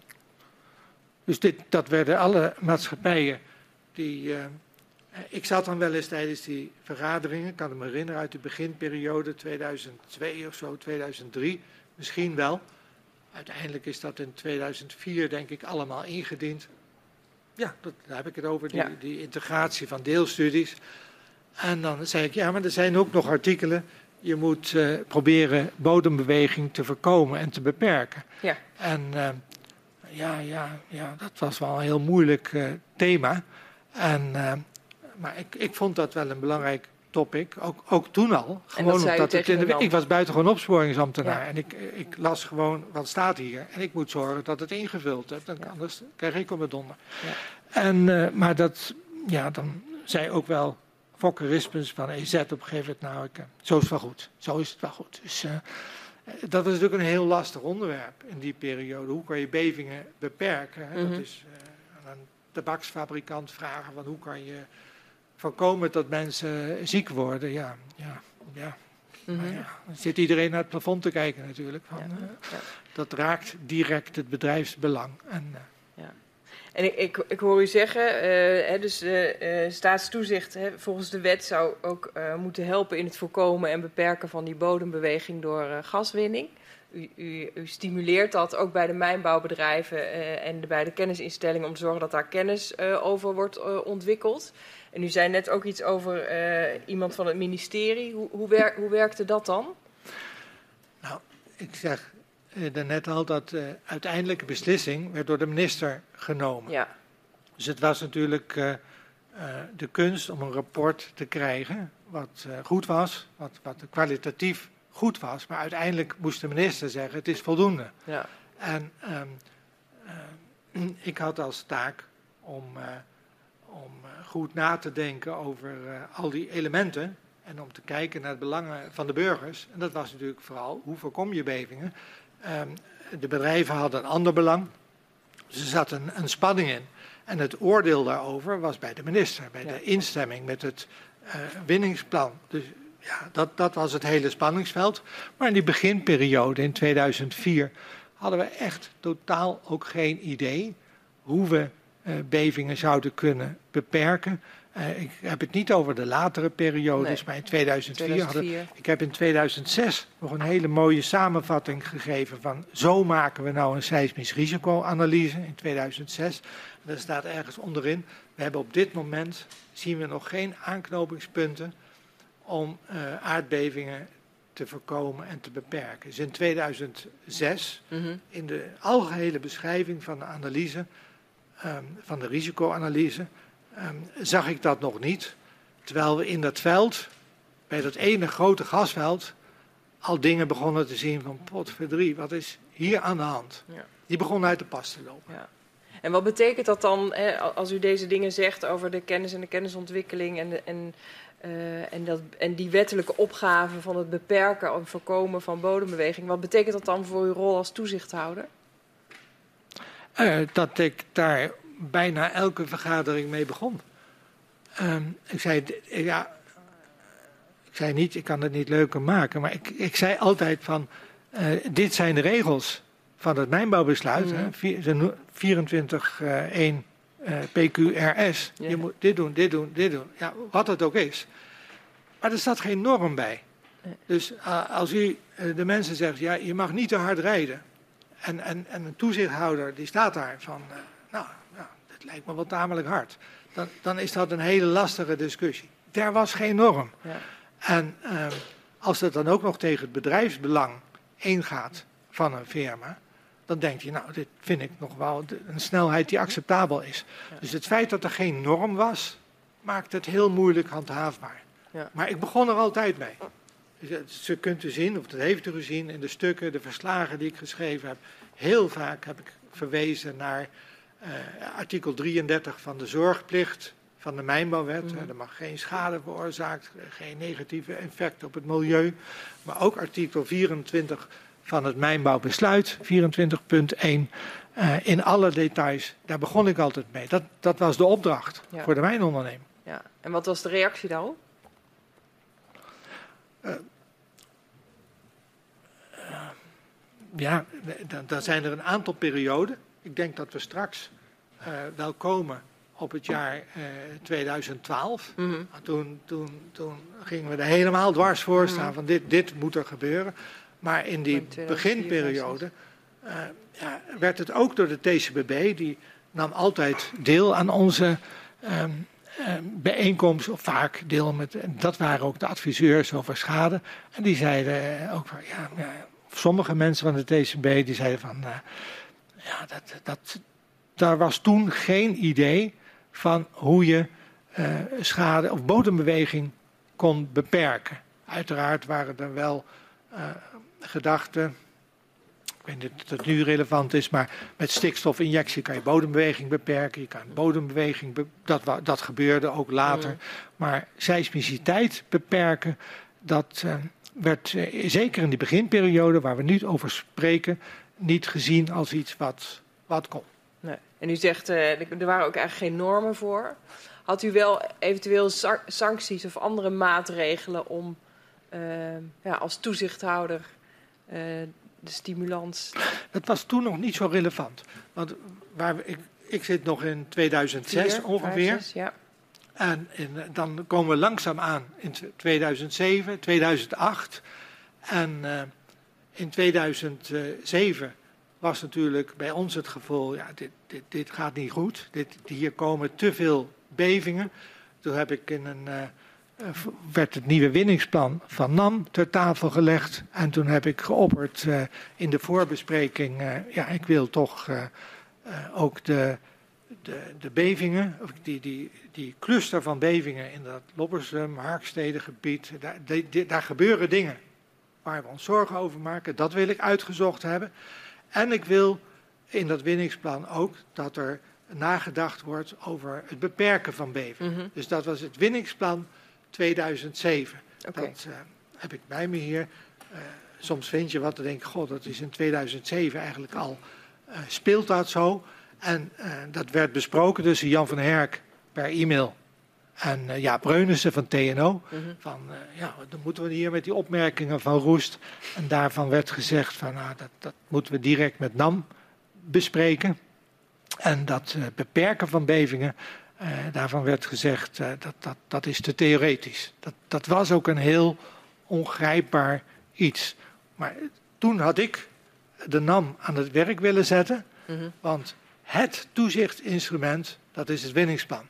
Dat wordt ingediend en dan mag je iets van vinden als toezichthouder. Dan mag je uh, een, een, advies geven van ja. nee, dit moet onderzocht worden. er moet onderzocht worden bijvoorbeeld wat de invloed is van de komende compactie in dat veld, wat de mogelijkheid is voor de, de, de, ontwikkeling van de bevingen. We hadden allerlei vragen kunnen bedenken, maar dat window hebben we gemist in 2007. Uh, wij maakten ons zorgen, Jan van Herk en ik, die zagen een toename in het aantal bevingen. Ik denk dat heel Nederland dat zag. En het KNMI zei nee, dat is statistisch niet aangetoond.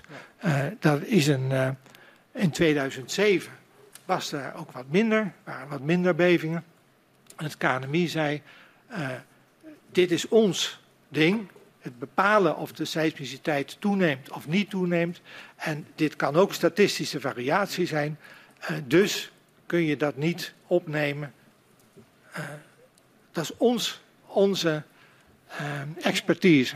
En toen hebben we heel netjes in het advies van het winningsplan opgeschreven. We hadden in 2005 zoveel bevingen. We hadden in 2006 mhm. zoveel bevingen, boven de anderhalve. 2000, dus we zien een toename, maar het is te weinig, twee jaar, om dat uh, statistisch gezien te mogen spreken van een toename. Maar nu gaat u al snel naar 2008 inderdaad? Nee, nee, nee, nee. ik zit nog in 2007. Oh, 7, ja. En ik wou zeggen, wat verwarring heeft gezaaid, ja. is dat in 2007 inderdaad de bevingen weer meevielen. Ja. Maar dat kwam omdat bij NAM iemand zo verstandig was geweest om in 2007 ook minder te winnen. 2006, 2007. Okay. Dus er waren inderdaad minder bevingen.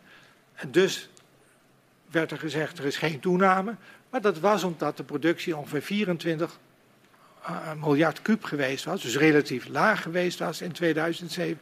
Maar dat had, dat had eigenlijk uh, de opgaande lijn verstoord. Oké. Okay. Want ik was nog even benieuwd, want we hadden het over 2004, 2005, 2006, hè, over die mijnbouwwet. Um, welke wettelijke mogelijkheden had u nou wel als toezichthouder om, om die wet goed te laten naleven? Hè, ja. Om in te kunnen grijpen bij de exploitatie? Het, het, eerste punt is dat je gezamenlijk moet zien wat is hier aan de hand. Zien ja. we hier een toename en moeten we hier um, direct op reageren? uh, uw vraag is, wat was je, um, je de, wat was je handhavingsinstrument uh, wat je had? Um, op, op dit moment waren we nog niet zo ver, want we hadden nog niks in de hand om mee te gaan handhaven. Dat was een rapport geweest van, uh, als we dat hadden gehad, van het KNMI. Kijk eens, je ziet langzaam maar zeker het aantal bevingen per geproduceerde eenheid gas toenemen. Als we dat rapport op dat moment in de, hand gehad hadden. Uh, als we het rapport in de hand gehad van de uitspraak hadden gehad, nee, het neemt echt toe. Dan had je iets in de hand gehad om te zeggen, nou willen we ook onderzoek. Nou willen we en dat handhavingsinstrument gebruiken waar u naar vraagt. Ja. We hadden ook niet veel handhavingsinstrumenten. Nee. Last onder dwangsom was toen nog niet. Dat, dat instrument hadden we toen nog niet. Nee. Het winningsplan dat was het, het instrument uh, om mee uh, direct toezicht uit te oefenen en te handhaven. En als je op een ander moment dingen wilde, ja, dan, moest je, dan moest je een heel goed rapport uh, in handen hebben om, nou ja, even de, de, de, gaswinning in Groningen, om daar iets aan te veranderen. Dat, dat was nogal een ding. Nee. Dat, dat was een, een, een, een, een gaswinning die eigenlijk boven de wet stond. Dus apart. Er was ook een andere wet. Het stond ook boven de wet. Dus wij, wij wapperden een beetje met de mijnbouwwet. Maar ja. er was nog een hele andere wet.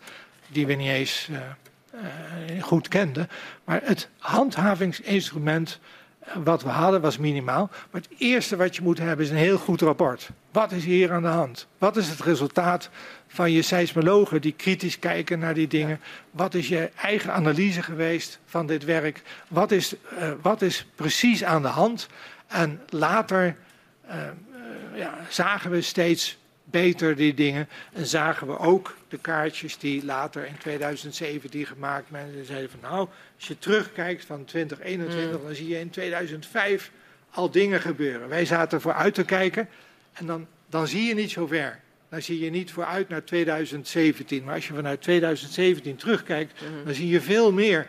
En dan kun je allerlei dingen en kun je ook beter beoordelen. En de data van die gasproductie hadden wij niet instantaan. instantaan. Dat de gasproductie gedaald was in eh, 2007, dat, dat merkten wij ook pas later. Ja. Dus we hadden weinig handhavingsmogelijkheden, ja. maar we hadden ook geen analysemethode om instantaan te beoordelen. En we hadden een, uh, steun van een KNMI die zei het is nu niet urgent op het moment. Okay. En dus hebben we dat window gemist. Ja, dat is zeer spijtig. Oké. Okay. Ja, we gaan straks met u door, want we zijn al anderhalf uur uh, bezig. Dus ik stel voor dat we even een kwartiertje schorsen tot, uh, tot drie uur en dan ja, naar de jaren daarna verder gaan. Prima. Ja, dan vraag ik even de griffier om u naar buiten te begeleiden. Samen met uw vrouw.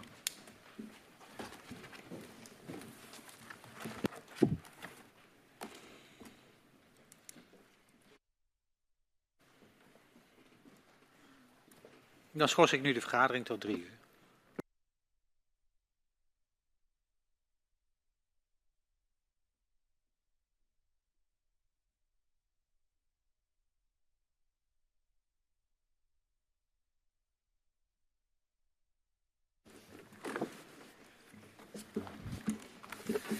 Ik heropen eh, de vergadering van de parlementaire enquêtecommissie aardgaswinning Groningen.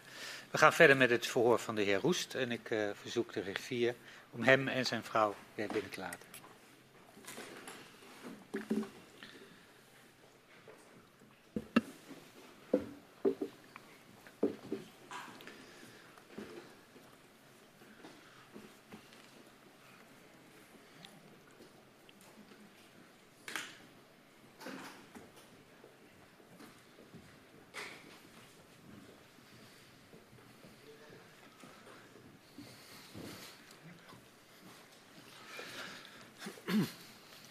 Kunnen we weer verder? Ja hoor. Ja, dan gaat mevrouw Katman uh, het verhoor vervolgen. Ja, ik wil even met u naar 8 december 2006. Een aardbeving in Middelstum, een magnitude van 3,5. En dat is dan tot dan toe de krachtigste beving. 400 schademeldingen. En u gaat naar uh, een bijeenkomst in een zalencentrum voor een lezing. En u had net al eventjes over uh, het aantal aardbevingen. deze, december 2006, was die onverwacht? We wisten dat er een kans op bevingen was. Elke beving was een zorgelijk iets. Maar ik zit even te dubben over die datum, want ik heb zelf een keer.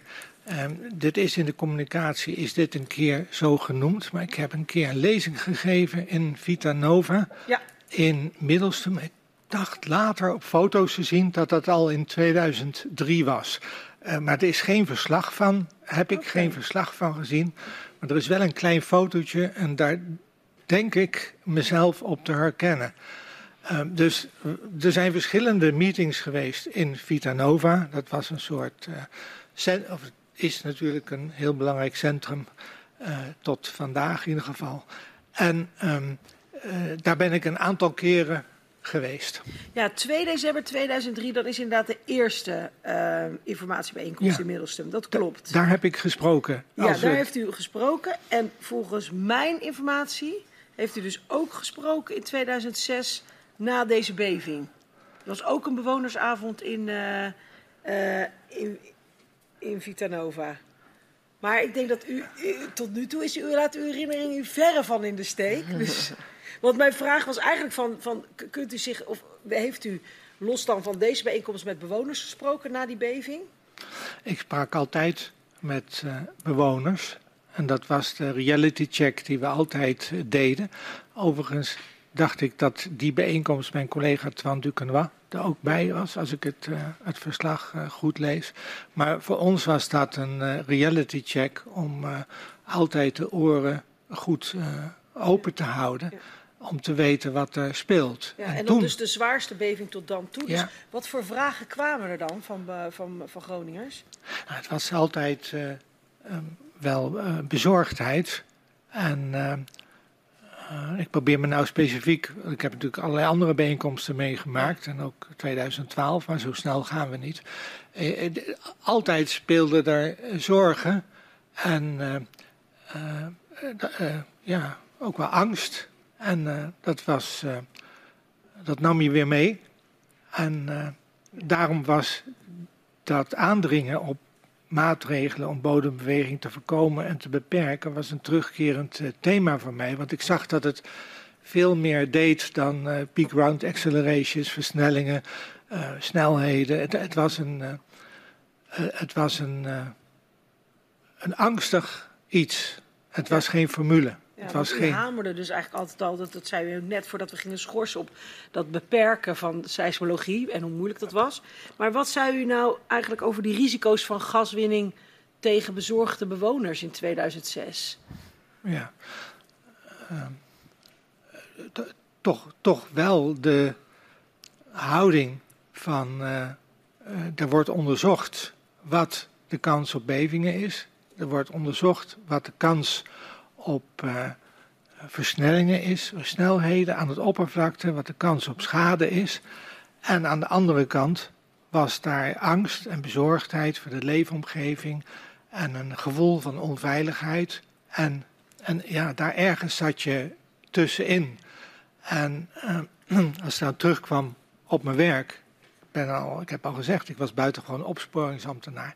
En mijn taak was invulling te geven aan de regels die er waren en de eh, aanpak met het technisch platform aardbevingen en, en et cetera, et cetera.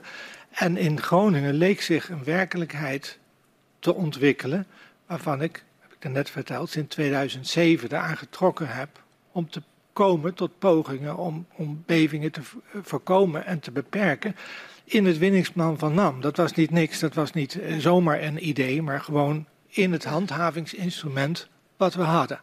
En dan wil ik het goed formuleren hoor. Want dan zou je toch denken dat zo'n eh, zware beving in 2006, de zwaarste tot dan toe, heel veel telefoontjes komen binnen, bewonersavonden, dat het dan een soort kans is dat NAM en economische zaken dan gaan reageren. En ook op uw oproep. Ja. Maar ook om ja, inderdaad gewoon acties te ondernemen om bodembeweging te, te, te beperken. Gebeurde dat ook? Nou, ik, heel misschien is er eh, juist in 2007 maar een beperkte productie van eh, 24 miljard eh, kuub geweest. Eh, dat was eh, kort na ehm, of, of tijdens het, eh, het, fe- het feit dat eh, Roelof Platenkamp directeur was van de NAM. eh, waarvan ik later gehoord heb dat hij pogingen gedaan heeft om de aandeelhouders ook te overtuigen dat het van belang was om eh, de productie te beperken. Dus u praat over een grote beving in 2006. Ik weet dat in 2007 de productie relatief laag geweest is, dat er ook relatief wat minder bevingen waren. Misschien hebben al die dingen wel met elkaar te maken. Uh, maar dit is een hypothese, want alleen de heer Platenkamp zelf of collega's van hem kunnen antwoord geven of dat een reden is geweest om heel terecht die productie te beperken in 2007. Dat is gewoon gebeurd. En weet u wel of er bijvoorbeeld in de monitoring van het Groningenveld na die beving iets is veranderd? Uh, nou, ik heb al eerder mijn standpunt ingenomen dat er een voldoende monitoring was om ons zorgen te maken. Wij maakten ons zorgen en uh, uh, er, was, er, was, er waren voldoende signalen. Hoefde je trouwens, uh, kon je ook de kranten voor lezen. En wat ik net noemde, u, u, gebruikt het woord monitoring, maar eigenlijk wat er echt gebeurt, gebeurde, was een gevoel van angst en bezorgdheid. Dat is natuurlijk een hele andere monitoring die je dan doet. Van wat doet dit met de mensen? Wat doet dit met de leefomgeving en de veiligheid van de mensen?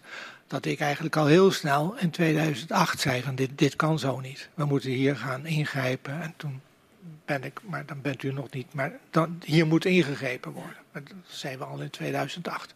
Ja. Want u blijft inderdaad op zoek naar mogelijkheden om, uh, om, om dat toezicht te verbeteren eigenlijk op de gaswinning. En om, nou, wat we al zeiden, hè, die aardbevingen te voorkomen of te beperken. Uh, en in 2008 bespreekt u ook met technisch platform aardbevingen en uh, TNO of het mogelijk is om met de hand aan de kraan het gas te produceren. U noemde die term al eerder vanmiddag. Ja.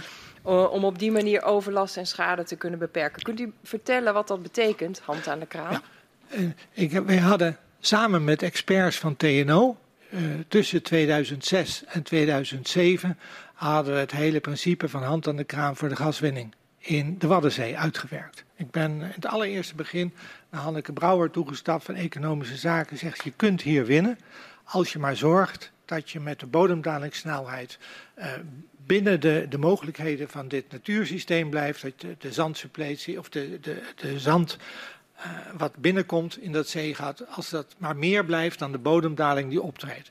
Nou, dat operationaliseren hebben we helemaal gedaan met TNO.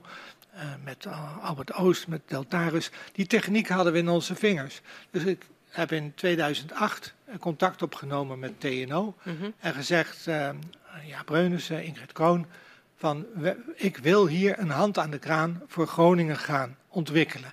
Ik wil dat het binnen maatschappelijk aanvaardbare grenzen blijft. Ik wil dat het uh, smart criteria zijn, dat het uh, handhaafbaar is. Mm -hmm. Ik wil, het is allemaal in het centrum van het veld op het moment. Het heeft te maken met de productie, productieniveau, met de productiesnelheid. Uh, het heeft te maken met de grote porositeit in het centrum van het veld. Wij wisten wel ongeveer hoe het in elkaar zat. En dat heb ik neergelegd. Uh, ja, waar leg je dat neer? Als je een bepaald concept in je hoofd hebt, leg je dat eerst bij experts neer. En uh, dan vraag je, zie ik wat verkeerd? Of uh, laten we dit gezamenlijk ontwikkelen. Want hand aan de kraan voor de Waddenzee, een enorme job geweest om dat mhm. wiskundig allemaal uit te werken. En hand aan de kraan voor Groningen. Uh, ja, welke criteria, welke norm. Hè? Maar wat ik wilde, was een, uh, een norm die begrijpelijk was, die communiceerbaar was. Bijvoorbeeld, en dat is smart. Het moet specifiek zijn, het moet uh, meetbaar zijn, je moet, het moet acceptabel zijn, je criteria.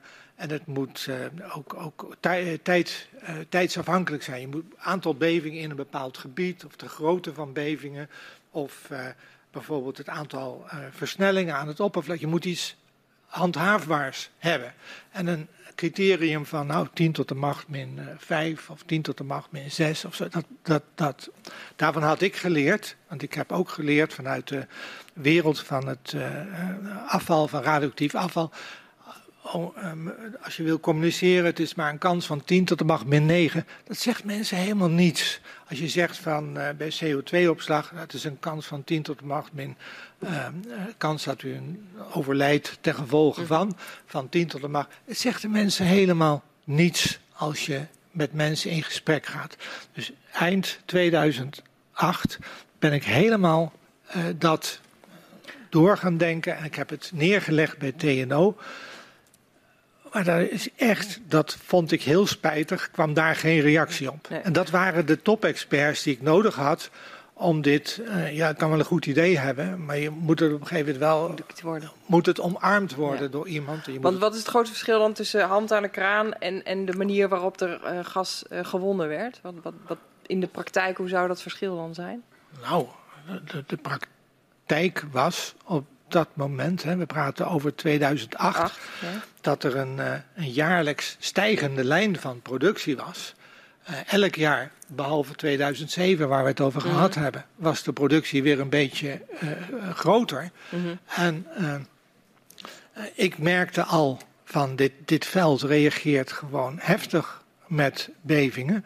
En later heeft Hans de Waal voor mij sommen of mooie grafiekjes gemaakt en daaruit bleek dat per geproduceerde hoeveelheid gas het aantal bevingen steeds groter werd. Mm -hmm. Dus per geproduceerde eenheid gas werd het steeds groter.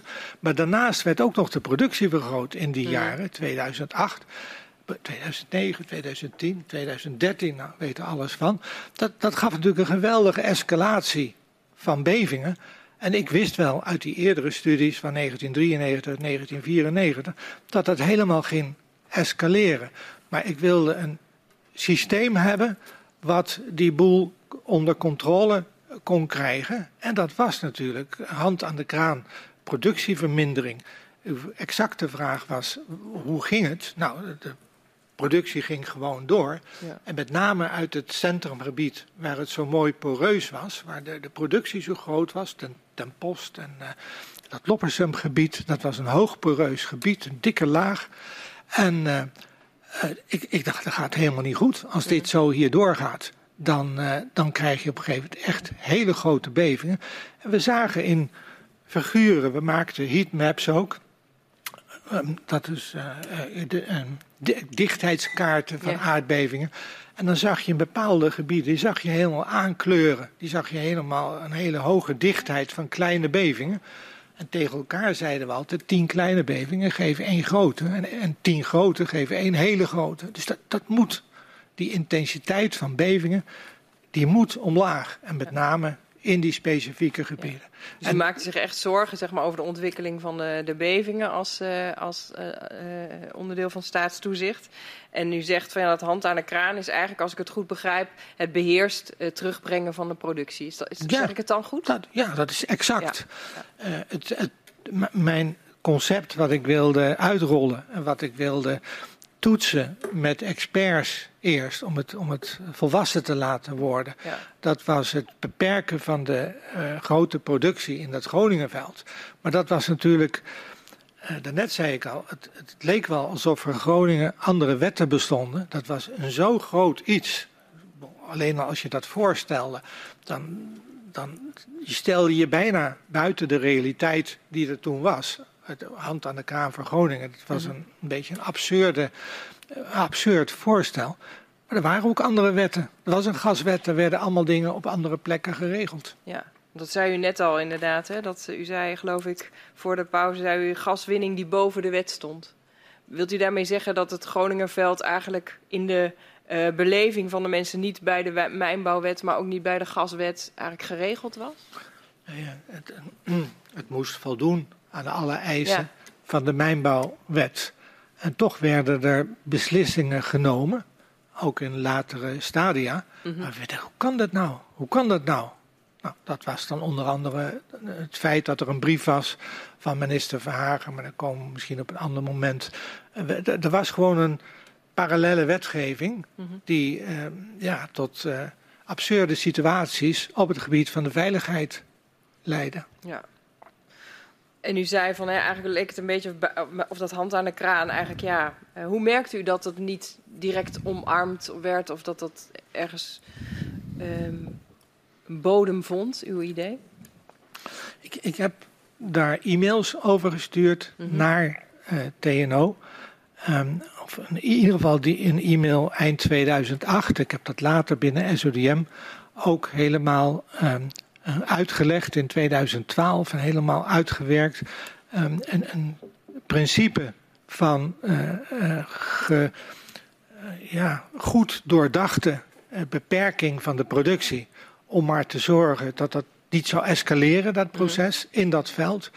En dat, dat, dat was toch, dat was echt out of the box. Ja. En, en wel erg ver uit de box. Ik, ik, heb daar geen reactie op gekregen nee, nee. van de experts, Jaap Reunissen en Ingrid Kroon van TNO. Ik vond dat erg jammer, want met dat team hadden we echt hele goede dingen gedaan voor het ontwikkelen van dat soort concepten, maar dan voor de Waddenzee. Dat was eigenlijk techniek die we, die we in onze vingers hadden. Met dat team hadden we het gewoon kunnen doen, ja. dacht ik. Ja. En wat, wat heeft u gedaan toen u geen reactie kreeg? Ja, wat heeft u gedaan? Um, ik probeer even te kijken. Uh, 2008, ik was in die tijd, in januari 2008, uh, nee 2009, ben ik heel druk bezig geweest binnen het technisch platform aardbevingen. Um, ik, ik, had het idee dat iedereen in een tunnel zat. Mm -hmm. Als je in een tunnel zit, is dat lastig. Dan denk je, ik, ik, dit, dit, klopt niet. Maar ik, ik dacht, dit, dit is niet goed.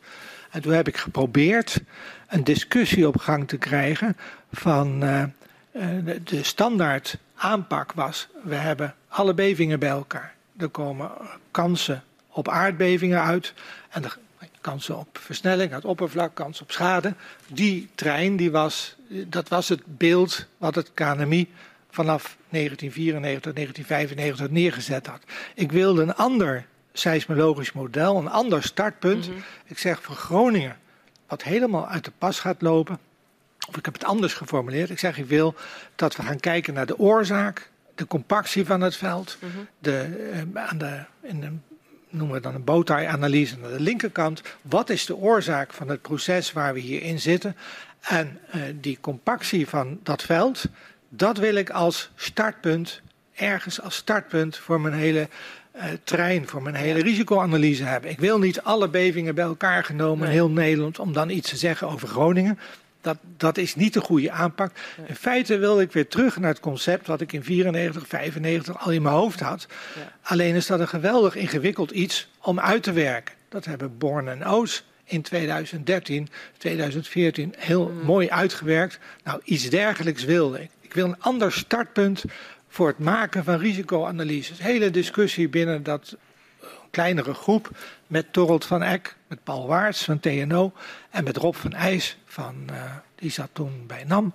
En, en het eindresultaat was, ja, nee, nee, nee, we gaan toch liever uit van het eh, startpunt van KNMI. Uh, dus de kans op bevingen is gewoon een bepaalde kans van bevingen.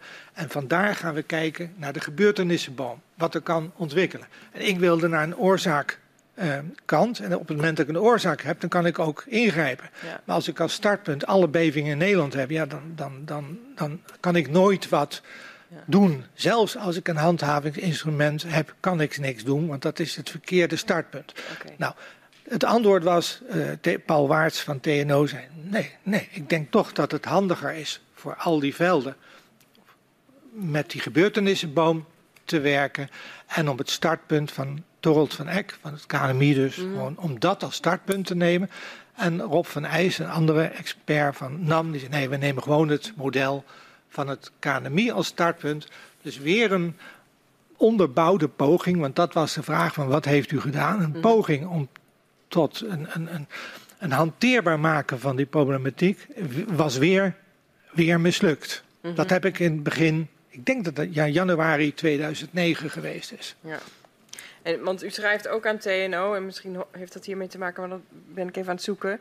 Eh, u schrijft ook expliciet hè, dat bedrijven volgens de mijnbouwwet ook een inspanningsverplichting eh, hebben. Ja, Eh, ja. En dat ze volgens u ook niet de kritiek willen krijgen dat ze nalatig zijn geweest. dat is inderdaad wat ik opschreef. Ja, En ik dacht, goh, dat ik dit durf op te schrijven. ja, Maar ik, ehm, ik schreef op van, ja, je wil toch niet de situatie krijgen dat nalatigheid verweten wordt. Dat, eh, ik zag dat aankomen. ja van want dit, wat, wat bedoelde u dan concreet met nalatigheid in deze... Nou, ja, ik dacht persoonlijk dat de mijn onderneming verantwoordelijk was om eh, risico's te voorkomen en te beperken. Mhm. En, eh, de verplichting had om maatregelen te nemen om bodembeweging te voorkomen en te beperken.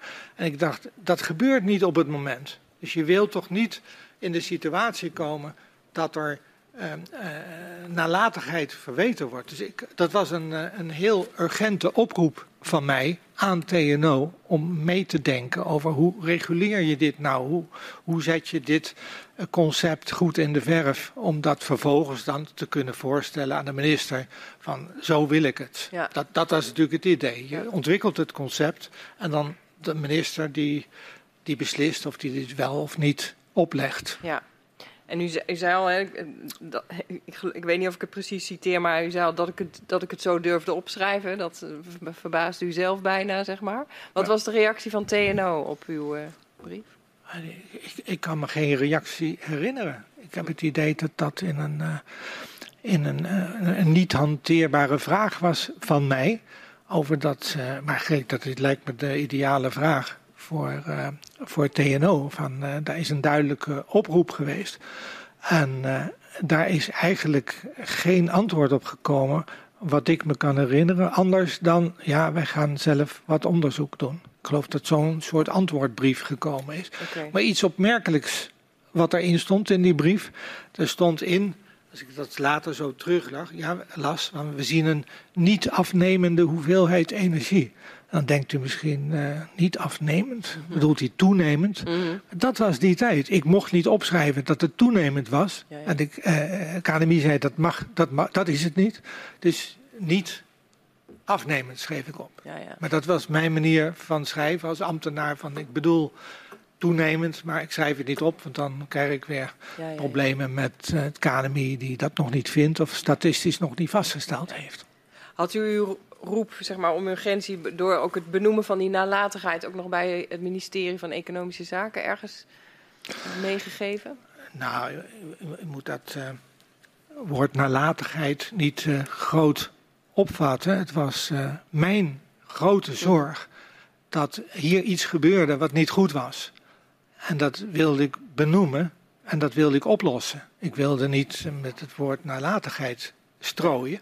Maar ik, ik, had het wel over verwijtbare nalatigheid toen. Het, het, het zal toch niet verweten worden mm. dat.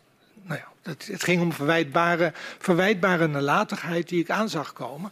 En daar wilde ik met de grootste urgentie iets aan doen. En ik wilde daar niet. Uh, uh, ik wilde gewoon. Ik wilde het oplossen. Ja. En u had het naar TNO geschreven, maar had u dat ook op het ministerie nog iets mee gedaan? ja, de weg is, als je een bepaald concept in je hoofd hebt, is om dat met experts te delen, mm -hmm. uit te werken en dan voor te leggen aan um, uh, de minister, of nou goed, uh, aan zijn ambtenaren. Mm -hmm. En bij, ik moet zeggen, bij de gaswinning Waddenzee ben ik op een gegeven moment gewoon uh, naar Hanneke Brouwer toegestapt. Zo, zo kan het en kunnen we het doen. En, en dat heb ik toen niet was, was, oh, dat was een, een, een, hogere medewerkster van economische okay, zaken. Ja, ja. Dus dat, en die had natuurlijk directe lijnen naar TNO. Van, uh, nou, dat, zien we wel zitten. Die hoeft natuurlijk alleen maar één handtekening te zetten. Ja. En TNO ging dat doen. En ik denk, ik vermoed dat bij TNO op dat moment uh, uh, die, die, die lijn met het ministerie er gewoon niet was. Van, er was geen toestemming. Het is natuurlijk een heleboel um, uh, is natuurlijk een heel delicaat onderwerp, hand aan de kraan voor Groningen. Dus dat, uh, maar goed, dat, dat kunnen zij het antwoord geven wat, uh, wat, waar, wat ja. ze wel of niet gedaan hebben met mijn verzoek. Ja, maar u was dus in ieder geval niet bij het ministerie van Economische Zaken mee aan de bel. Van, nee, maar ik moet zeggen, in die periode was het toch wel een lichtelijk dramatische periode, vind ik. Um, dat we in een periode zaten, het jaar 2008, 2009, uh, dat we wat betreft de CO2-opslag um, uh, allerlei. Um, we hadden een groot rapport, daar had ik een beetje aan bijgedragen van pas nou op met CO2-opslag op land. Want als er windstilte is, dan, uh, want de, de, de, Nederland, de Nederlandse overheid wilde CO2-opslag onder land. Mm -hmm. Maar dat was een rapport, pas nou op als dat in een omgeving is waar uh, dijken zijn. En uh, als, ook als het in het buitengebied is, dat is dan altijd nog gunstiger als in een bebouwde omgeving. Maar pas dan op dat die CO2 niet neer kan slaan en een soort deken kan vormen over het land, wat een, een heel groot risico is voor de bewoners. Nou, Zo'n soort rapport lag daar en toen kwam het ministerie van ja, we gaan Barendrecht, Barendrecht Carnisse landen. By the way, dat is een, een hele nieuwe Vinexwijk mm -hmm. tussen hoge zeedijken. Het is echt wat je helemaal niet wil. Daar gaan we CO2 opslaan. En in dat jaar liep ik rond in Duitsland, in uh, München-Gladbach bijvoorbeeld, waar een groot ongeluk geweest was, waar CO2 vrijgestroomd was in een gebiedje met een, uh, een klein dal. En daar was uh, CO2 vrijgekomen vanuit een, uh, een brandblusinstallatie. En er waren heel veel mensen onwel geworden door een soort deken van CO2 die in dat dalletje was blijven staan. Ik dacht, ja, dit is zo'n voorbeeld van wat we met z'n allen niet willen. En daarvan zeiden dan de minister Kramer en minister Van der Hoeven van dit is wat we in Nederland gaan doen. En dat is absoluut veilig. Laten we zeggen, een hele andere veiligheidscultuur. Mm -hmm. Een hele zwakke veiligheidscultuur was er bij het ministerie van Economische Zaken uh, wel de ambitie om allerlei dingen te doen. Maar laten we zeggen, ik had op dat moment niet de behoefte om een directe terugkoppeling te hebben over het Groningen-project. Met, met al die ervaringen van nou ja, datzelfde jaar 2008. Hè, het hele um, debakel, of in ieder geval de hele uh, ja, toch wel gevaarlijke ontwikkeling van CO2 onder een woonwijk tussen hele hoge zeedijken. Dat zag ik in ieder geval helemaal niet zitten. Maar uh, ik ben niet naar economische zaken toegegaan, want ik heb nog een ander project, Hand aan de Kraan voor Groningen. Ja, okay. Dat zag ik op dat moment niet als een. Ja. Dan wil ik weer even met u naar 2009, naar die niet afnemende hoeveelheid seismische energie. Daar had u het net over. Ik wil iets meer beeld bij. Um, want dat komt ook aan de orde um, over de seismische energie in het Groningerveld bij het technisch platform aardbevingen. Mm -hmm. En dan gaat u het KNMI vragen van hoe zit het nou precies? Ja. ja. En waarom doet u dat? Wij, wij wilden, dat was in 2009, ja. wij wilden um, uh, het veiliger maken. Wij wilden, wij zagen de ontwikkeling en wij vonden dat we wat moesten doen. Wij, wij, moesten, wij moesten wat doen. Dat was onze taak om wat te doen. En wat zijn dan je, je handgrepen? Dat is de ontwikkeling van de seismiciteit. Dus ik heb op dat moment ook weer een vraag neergelegd bij het KNMI van hoe is de ontwikkeling van de seismiciteit en dan met name in Groningen. Ja. En dan kwam als antwoord een uh, e-mail van Torald van Eck, die ik uh, overigens heel uh, waardeerde en die ook een heel integere wetenschapper was, volgens mij. Um, ik zeg het even omdat ik denk niet denk dat het opzet was, maar er kwam een grafiek van, ja, nou ja, dat gaat, al die bevingen in Nederland, dat, dat gaat eigenlijk al die jaren zo'n beetje gelijk. Die zijn al die jaren eh, identiek. En um, wat meer en wat minder. Maar daar kon ik echt helemaal niets mee op dat moment. Ik moest de analyses hebben van de bevingen van het Groningenveld. En het KNMI zat nog steeds... Op elkaar op het spoor van we nemen alles bij elkaar. En uh, daar kon ik geen chocola van maken. Dat, dat, dat, dat gaf me geen enkele handgreep om naar NAM toe te gaan van kijk nou wat de tendens is in Groningen. Want ja, en die grafieken gingen ook naar het TPA en iedereen, ja, nou ja, oké, okay, het, het is een redelijk stationair patroon. Als je alles bij elkaar neemt, wat natuurlijk een dramatische benadering is, als je kijkt naar het zich ontwikkelende risico in Groningen en de impact die het had op de mensen. Het, was dus, ja, het waren verschillende werelden. Wij hadden daar helemaal niks aan. Nee. En als toezichthouder heb je een hele andere positie. Dus een, een, wetenschappelijk instituut die zal misschien na vijf jaar zeggen: Nou, nou weten we 100% zeker dat het toeneemt. Ja. Een toezichthouder moet na, na één of twee jaar moet hij dan zeggen, ja, 100% zeker is er een scenario waarin het helemaal misgaat. Dus je hebt een hele andere houding. En dus hadden wij veel meer kennis gewoon in huis moeten hebben om die analyses zelf te maken met die blik van een toezichthouder. En dat is echt een hele andere benadering van een integere wetenschapper die na tien jaar zegt van nou, nou weten we het zeker, het gaat helemaal fout. Had u wel iets aan het rapport van TNO in 2008? En dat is een verkennend onderzoek. En dan blijkt dat preventieve maatregelen wel mogelijk zijn om aardbevingen te beperken. Ja, uh, het, dat is 2009, denk ik. Het, uh, het rapport van uh, mevrouw Muntendam van uh, TNO.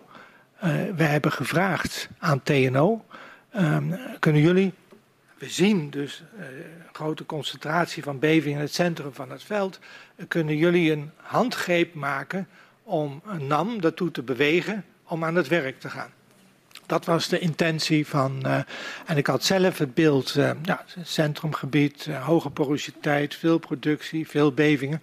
En toen hebben we TNO gevraagd: kun je daar een, een onderzoek voor maken? Je moet een onderbouwing hebben als je een vraag stelt aan een mijnonderneming. En uh, in zekere zin hebben we daar uh, wat aan gehad. We hadden een rapport. Voor mij was duidelijk dat het uh, puur om compactie, compactiesnelheid, compactie van een gasveld, samendrukking, nee, drukdaling geeft samendrukking en dat geeft bevingen. Meer samen, productie geeft meer samendrukking en meer, nog meer bevingen en meer bevingen geeft meer grotere bevingen. Eh, meer kans op grotere bevingen. Het, het, was helemaal niet zo ingewikkeld. Mevrouw Muntendam kwam een rapport. Ja, je moet goed kijken naar mogelijke drukverschillen in dat veld en compartimenten. En of dat niet een rol kan spelen. En persoonlijk dacht ik, ja, het gaat gewoon om de, de, de compactie in dat hoogporeuze gebied. En die wil ik regelen met hand aan de kramer. Ik kon er niet zo heel erg veel mee. We hebben het wel neergelegd bij, uh, bij uh, Johan de Haan van de, de asset leader van NAM. Van uh, kijk, de TNO heeft hier aan gewerkt en er lijkt toch een bepaalde mate van regelbaarheid. Uh, ga dat onderzoeken. Ja, ga want u heeft helemaal gelijk, want u vroeg die, dat, om dat rapport in 2008. Toen kwam het in 2009, toen bent u ermee naar de NAM gegaan. Ja. Van kijk, ga nou wat doen uh, en ga in ieder geval verder onderzoeken welke maatregelen de NAM kan nemen om die aardbevingen uh, te voorkomen. Ja. Ja. Was dat vanuit u echt met een gevoel van urgentie? Ja, dat u dat, die, die... Ja, ja, nee, dit, dit was uh, met name ook van Jan van Herk en van mij uh, aan alle kanten zaten we te kijken van hoe kunnen we nou die mijnonderneming, uh, waarvan ik er net gezegd heb dat we de, het window in 2007 gemist hadden, maar hoe kunnen we die nu nog aan het werk krijgen om hier echt de, de, de wet in te vullen en de juiste maatregelen te nemen om hier ja, verstandige dingen te doen met ja. dit hele grote gasveld. En dan komt er dus van staatstoezicht een urgente vraag aan de NAM. En hoe reageert de NAM dan? Nou ja, er kwam eerst een, een, tijd niks. En uiteindelijk kwam in 2010, februari of zo, of in het voorjaar van 2010, kwam een antwoord van. Uh, nou, het is op zich niet zo slecht onderbouwd. Maar uh, ja, om, om, als TNO hier dan verder aan wil werken, of in ieder geval het is voor TNO mogelijk om hiermee verder te werken, als ze dan een geactualiseerd uh, ge geologisch model hebben. Een, groot nieuw model waar we aan werken van het Groningenveld. En dat is in 2012 is dat af. En um, ja, dat was een antwoord van in een grote review van het geologisch model van Groningen. Dat klonk heel goed, maar dat is af in 2012. Dat was voor ons een, ja, een totaal onverteerbaar antwoord. Uh, op zich zat er een stuk redelijkheid in dat je een model maken, dat dat tijd kost. Maar het was heel urgent. Maar bovendien, het tweede element van de brief was, ja, dan kan TNO verder gaan. Of dan moet die brief zelf maar even kijken, maar dat wordt dan genoemd, dat, dan kan, dan kan TNO. Dat was gewoon de taak van de mijnonderneming. Dus de hele wettelijke verplichting van de mijnonderneming om te werken aan het voorkomen en beperken van bevingen en het voorkomen en beperken van schade dat werd uh, geschoven naar TNO als het ware. Dus ja, het was een totaal non-antwoord. Waar wij als um, ja, echt, echt gedacht hebben, hoe, hoe, moeten we hier nou weer mee verder? En hoe moest u ermee verder? Twee jaar wachten? Ja, ja, ja. Uh, ik probeer even te kijken of ik me alle dingen wel goed herinner. Maar dat was uh, bijzonder nou, het was wel dramatisch. Het was wel zo van, uh, welke mogelijkheden hebben we? En ik moet zeggen dat ik in die tijd ook wel gedacht heb, wat moet je dan, ja, zit je denken, burgerlijke ongehoorzaamheid of, of dingen. Wat, wat, wat, wat kan je nou in hemelsnaam doen? Welk handhavingsinstrument heb je als je eigenlijk geen onderzoek mag doen? Je mag geen eigen theorieën ontwikkelen, die ik wel in mijn achterhoofd had. Maar in zekere zin was ik ook meegegaan in 2001 in de tunnel van uh, dit is het startpunt, dit is de mijnbouwwet. Je moet vooral toezicht houden of, of, of, of we goed voorthobbelen in dat proces wat we met, met elkaar afgesproken hebben. Wij zaten echt met de vraag, wat moeten we nou in hemelsnaam doen om dit um, uh, goed, uh, goed te realiseren. Dat was nou, 2010 ook. Nou, dan zakte er weer een winkelcentrum in in, uh, in Limburg. Dan was ik daar weer uh, volop mee bezig, omdat ik nog een, een mijningenieur ben die in Limburg gewerkt heeft en daar toch wel vrij veel verstand van had. Ik moest parallel moest ik uh, allerlei reparatieonderzoeken gaan doen voor de waterinjectie in Twente. Uh, we hadden de, er, waren, er waren heel veel grote onderwerpen, de, de gaswinning in de Waddenzee. probeerde u dus met het onderzoek van TNO de NAM aan te zwengelen. Dan moet u twee jaar wachten. Was het het wachten waard? Nee, nee, nee, nee, na twee, nee, ja. Dus ik probeer even te laten zien, ja. um, uh, NAM en Groningen was niet het enige probleem nee. wat, er, uh, wat er speelde. Er waren heel veel urgente dingen en die moesten allemaal risicogericht ingevuld waren. Nou, er waren nogal wat. Oh, Macondo, de grote uh, blow-out die er in de Verenigde Staten was. We moesten ook nog proberen dat in de, de Europese waren te wateren te voorkomen. Uw vraag was, van, uh, was het het waard? Nou, dan kwam uh, begin 2012 kwam er iets. Maar ja, er was eigenlijk helemaal geen, geen resultaat op dit gebied. En um, moet ik even denken, in mei 2012, toen dacht ik, ik breng weer een keer binnen het TPA breng ik deze problematiek helemaal op de agenda. Ja, dus technisch uh, platform. In, in het technisch platform aardbevingen. En dat was eigenlijk best wel apart. Want uh, uh, we bespraken nooit problemen van één bedrijf met de andere bedrijven. Mm -hmm. Wij waren toezichthouder.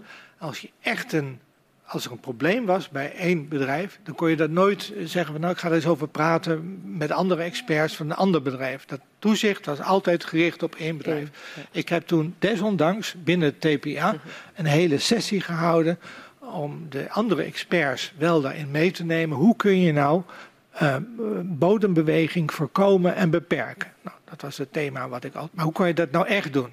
En in, uh, bij de geothermie uh, bij, op andere plaatsen werden er verkeerslichtsystemen gebruikt. Uh, Taka, de mijnonderneming die in Bergenmeer een gasopslag beheerde, die had een heel verkeerslichtsysteem gemaakt met, op het basis van microseismische metingen. En die, die, die, die waren erg meegegaan in onze vraag. Zorg nou dat je een systeem hebt, dat je maatregelen hebt om bodembeweging te beperken. Dat is een heel rapport. Maatregelen om bodembeweging te beperken. Met allemaal kleuren, groen, geel, oranje, rood. En bij die verschillende niveaus van seismiciteit doen we bepaalde dingen. -hmm. En dan gaan we praten. En we gaan uh, interveneren. En we gaan uh, met de SODM beslissingen nemen over uh, insluiten. Laten we zeggen, een heel goed plan van maatregelen. Met al die experts. En al die experts, waar waren die allemaal vandaan? Uh, de, dat, dat waren de, de mensen van het technisch platform okay. aardbevingen. Ja, okay. Van de andere mijnondernemingen. Maar zijn we gaan praten over de algemene grondbeginselen van hoe beperk je bevingen. Ja. En, uh, en, internationaal gebeurt dit, bij geothermie doen we dit. Dus proberen de algemene tendens die er internationaal was, wat, wat betekent dat voor Nederland? Dat hebben we helemaal proberen op tafel te krijgen. En toen was de, de, de reactie van NAM was, uh, uitermate teleurstellend. En het was ja, kort gezegd van... Uh, er zal nog veel water door de Rijn stromen voordat er iets gebeurt. En uh, ja, je moet niet te veel mensen ongerust maken. En nou, ik heb dat verslag, ik maakte altijd een heel mooi verslag. En in dat geval hadden we de Chatham House Rules, er stonden geen namen bij. Maar uh, uh, telkens als u ziet van, uh, ja, maar we hebben wel een wettelijke taak om dit te doen, dan was ik het waarschijnlijk. En als er stond van, er zal nog veel water door de Rijn stromen, dan was dat door NAM. Dus dat was uitermate teleurstellend, dat ook de onderzoeksmensen van NAM hier geen urgentie voor voelden. En, en ik kon dat niet begrijpen, totdat later de tweede gasbrief uh, in 2013 de, de, brief met het Groninger plafond op mm. ons bureau belandde. En die had nam natuurlijk in zijn achterzak van uh, ja, we mogen 425 miljard kuub per, per 10 jaar winnen, plus hetgene wat de vorige 10 jaar, plus ja. daarvoor dus samen 450 miljard kuub in 10 jaar. Dus dat is, en als je dat ene jaar wat minder hebt gewonnen, kom je daar met een waanzinnige rekensom in 2013 op uh, uh, 53,9 miljard kuub uit. Maar dat wisten en, we allemaal niet. Nee, en u zegt uitermate teleurstellend. Ja. Is, dat, is dat de best passende beschrijving? Ja, nou ja, ik heb het net gezegd, we hadden verschillende routes. Mm -hmm. En de ene route was uh, hand aan de kraan bij TNO. Ja. En de andere route was, uh, nee, we gaan uh, de asset leader gaan we aan het werk zetten om te doen wat er in de wet staat in de mijnbouwwet. Dat is niet zomaar, maar dat staat in het mijnbouwbesluit. En ja. uh, nou, dat, dat, was ook min of meer gestrand. En dachten we, nou, dan gaan we de experts aanspreken. Want die moeten natuurlijk mm. hun directeur een schop onder zijn achterste geven. Van dit moet gewoon, dit, dit, moet, dit moeten we doen. Dit is niet, niet een vrij, vrijwillige activiteit, dit moeten we gewoon doen. En dat was uitermate teleurstellend dat ook dat pad, mm -hmm. dat, dat, dat liep dood. Ja. Ja. En dat, nu praten we over het voorjaar van 2012. Uh, 2012. En, dat, en dan kwam weer een paar weken daarna of zo'n uitspraak van de Raad van State. Nou je weet het wel. Ik bedoel, ja. Dat was wel de setting. De Raad van State, ik noem het even, die zei: Nou ja, bij uh, Bergenmeer is een kleine kans op een 3,9. Ja, dat is wel een. Uh, en de, gelijk, de schade die daarbij hoort, ja, dat is wel een aanvaardbare overweging voor de minister geweest. Een, een, een kans op 3,9. Dus elk argument viel dan weer uit je handen. Dat je zegt dat zelfs de, hoge, de Raad van State, de Raad van State, als die dat zelfs vindt, dan, ja, dan ben je als, uh, um, als uh,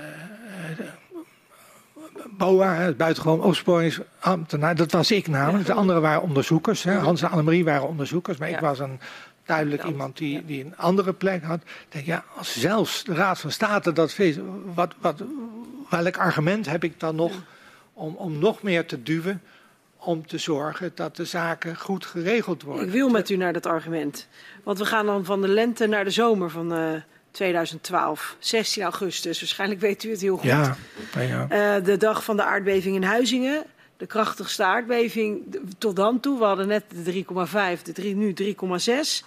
U gaat weer naar Vitanova ja. uh, in Middelstum. Uh, 400 bewoners zijn ook aanwezig. En waarom ging u nu weer naar die bewonersbijeenkomst?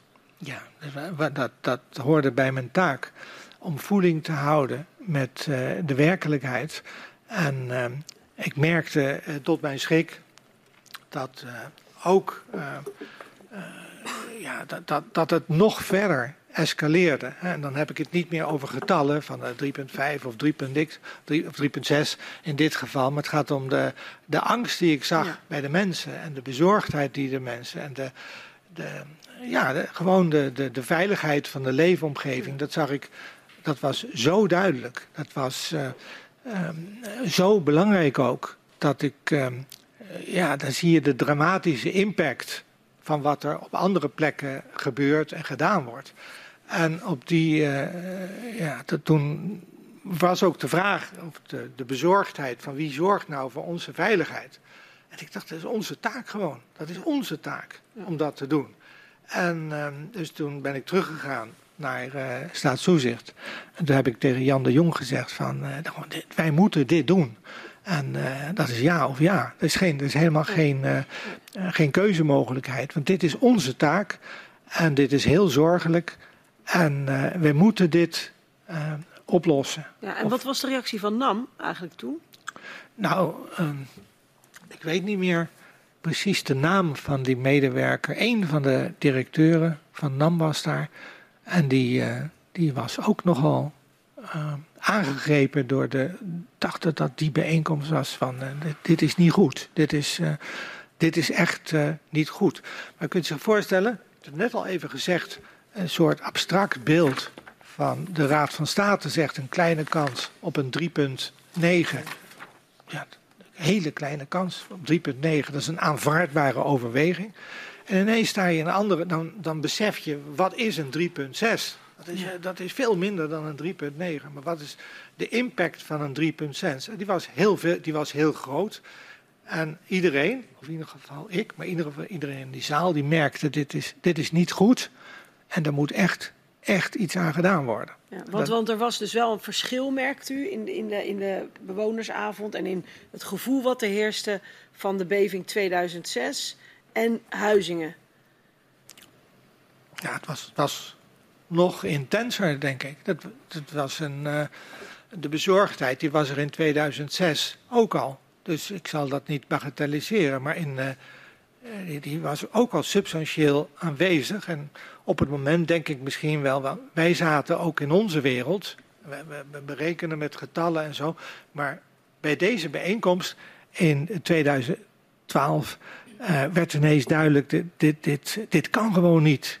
ook wat betreft de emoties naar de mensen en de beleving van de veiligheid in de omgeving. Kan dit gewoon niet. En een, op papier een getal van 3,9, dat, dat kan misschien wel, maar de werkelijkheid, uh, het was. Uh, ja, het was een soort. Was een aardschok. Maar ook voor de emoties van de mensen. Die werkelijkheid, dat, dat was gewoon niet goed. Dus daar moesten we aan het werk. Ja, en u Nog zei meer. net al van, u ging eigenlijk gelijk naar, uh, naar de heer De Jong toe. Ja. Van, hoe reageerde hij? Nou, ik, ik denk dat hij, uh, en dat heeft hij later ook wel gezegd, uh, op dat moment ook heel goed besefte dat wij als dienst uh, heel hard aan het werk moesten. Dat dat ook wel een eye-opener geweest is van, het zijn geen getallen waar we mee bezig zijn. Dit, we, moeten, dit, dit moeten we onder controle krijgen. we moeten heel hard aan het werk. Dus ik denk dat dat de, de impact was op, uh, op Jan de Jong, de IGM. Ja. En, en u ging ook, of bij de, staatstoezicht op de mijnen ging men ook aan het werk. Hè? Annemarie Muntenam-Bos en Hans de Waal gaan ook zelf onderzoek doen naar die aardbevingen. En in september hebben ze een eerste, ja, eerste resultaten eigenlijk daarvan. Wat vond u van het initiatief om dat onderzoek te gaan doen? Ja, dat is natuurlijk geweldig. Mm -hmm. ik had jaren in het beeld gezeten. SODM mag geen onderzoek doen. En ik was toezichthouder. Mm. Een toezichthouder die gaat niet zelf onderzoek doen. Dan krijg je verwarring van rollen. Dat heeft de OVV ook gezegd. Van, uh, laten we zeggen, wij hadden onze eigen rol, toezichthouder, op de regels die daar, die daar waren. En zij hebben toen gezegd: ja, we, willen dit, we moeten dit uitzoeken, dit klopt niet. Dus dit, jullie...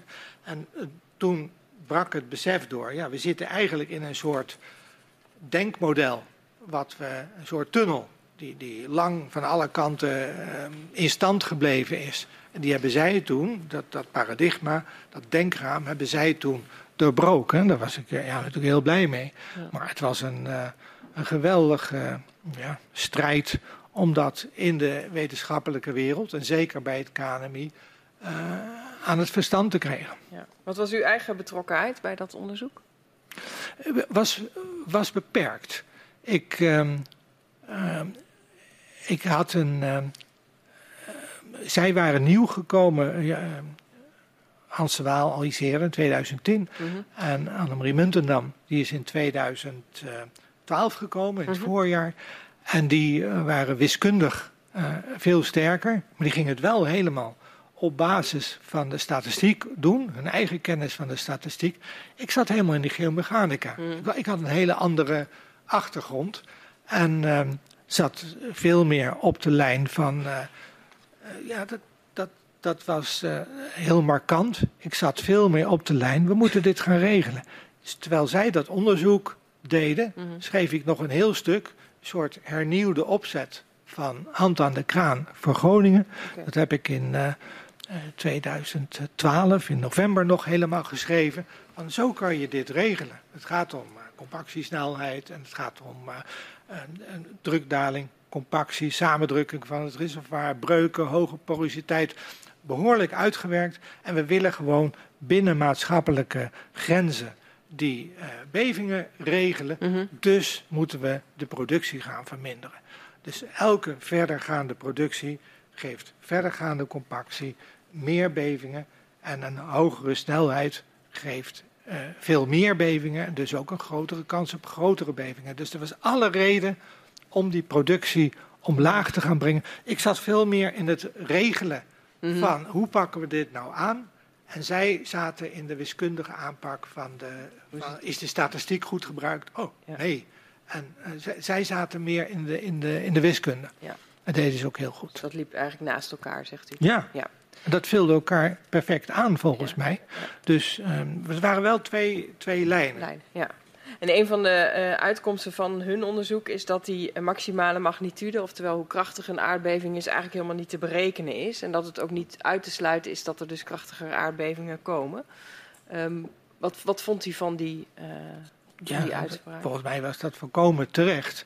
Maar via een andere lijn had ik die geomechanische lijn had ik zelf al uh, op allerlei andere plaatsen berekend dat bij velden die veel groter waren dan mm. Eleveld, waar we waar eerder over gesproken ja, hebben, ja. dat er veel grotere compactie was en dat je daar ook veel grotere bevingen kon krijgen. Ja. Dus die, via die andere lijn, als die weg niet afgesneden was geweest in 1995, dan had ik via die andere lijn, waren we tot precies dezelfde, dezelfde conclusie gekomen. Mm -hmm. Dus het, het was een, uh, een wiskundige benadering van er zijn gewoon veel grotere uh, bevingen mogelijk. En we, in feite kwamen we op dat moment uit die tunnel van het is maar beperkt, het is maar 3,9 en er is maar een kleine kans op, uh, op structurele schade en, en, en, nou ja, dan weliswaar een grotere kans op cosmetische schade. Ja. Uit de tunnel, dat was het resultaat. Tunnel, ja. En in het najaar uh, bespreekt het uh, staatstoezicht die uitkomsten ook met onder andere de NAM, TNO, KNMI, het ministerie. Dus er wordt breder gedeeld. Wat is, wat, wat is u bijgebleven van de reacties toen op die uitkomsten van het onderzoek van het staatstoezicht? Ik ben wel bij een enkele bijeenkomst geweest van aan Annemarie, mijn collega's. Mhm. en, en, en ik weet dat er bij KNMI heel veel weerstand was uh, tegen die uh, uh, berekeningen. En ik heb ook begrepen dat bij NAM eigenlijk geleidelijk steeds het beeld bij de wetenschappers, met name het beeld ontstond van ze hebben gewoon gelijk. Dat klopt. Mm dit, dit, dit, de, de, de kans dat er grotere bevingen optreden, dat klopt gewoon. Dus de, de respons was verdeeld, ja. maar geleidelijk begon er wel steeds een beeld te ontstaan. Ik vond het wel heftige bijeenkomsten. En ik was heel blij dat zij de discussie voerden op dat moment. Want uh, uh, dat waren heftige wetenschappelijke discussies. Wat maakte het heftig? Ja, dus ik denk dat er uh, meespeelde dat de, eigenlijk de, de bodem onder het model van het KNMI uitgehaald werd. En dat was een ja, dat, die discussies die waren best wel, wel heftig. En um, ja, dat, dat waren geen gemakkelijke gesprekken, zal ik maar zeggen. Nee. Maar wat maakt het moeilijk, de, de gesprekken? Ja, als, ik, als, ik, terugdenk aan de gesprekken, dan ja, was, was KNMI er gewoon niet mee eens. Mm -hmm. En dan kwamen er allemaal argumenten boven tafel waarom dat wel een goede aanpak was. En ja, ik had er wel bewondering voor hoe mijn collega's dat, die discussie voerden. Dat, ja, dat was ongeveer de situatie. Maar ik, ik nam een heel klein beetje afstand. Mm -hmm. en, uh, want uh, dat was hun specialiteit.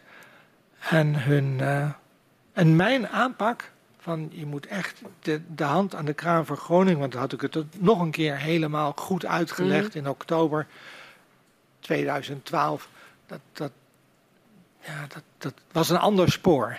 Dat was, okay. was mijn spoor, zou ik maar zeggen. Maar dat vond ook toen nog niet zo'n uh, weerklank. Uh, ik kan me herinneren dat het volgende advies van SODM zo snel en zoveel mogelijk als realistisch is die productie omlaag, mm. 30%, 40%, ja, dat was een hand aan de kraan. Ja. Vond ik persoonlijk iets minder subtiel, mm -hmm. maar een hartstikke goed kernachtig advies. Het beste advies gewoon. Ik zei, je moet hand aan de kraan, maar ja, dat, dat, dat, was het beste. Dat was de hand aan de kraan. Laten we zeggen, de, de andere vertaling van uh, uh, wat ik vond, ook vond. wij vonden dat eigenlijk samen allemaal. Van, uh, dat, dat was één totaal gedragen ehm, oordeel. oordeel. We gaan langzaam richting afronding van het gesprek, maar mevrouw Van der Graaf heeft nog een paar vragen voor u. Ja, dank u wel, eh, meneer Roest. Uh, in 2015 uh, komt het rapport van de Onderzoeksraad voor de Veiligheid uh, uit. En zij zeggen dat er eigenlijk veiligheid ja, onvoldoende is meegewogen bij alle belangen. Maar als ik het verhoor met u zo beluister, dan hamert u er eigenlijk al heel vroeg op dat daar aandacht voor moet komen. U zegt uh, net zelf dat u schreef ook, je wilt toch niet dat je nalatigheid wordt verweten. Ja. Waarom komt u er niet door?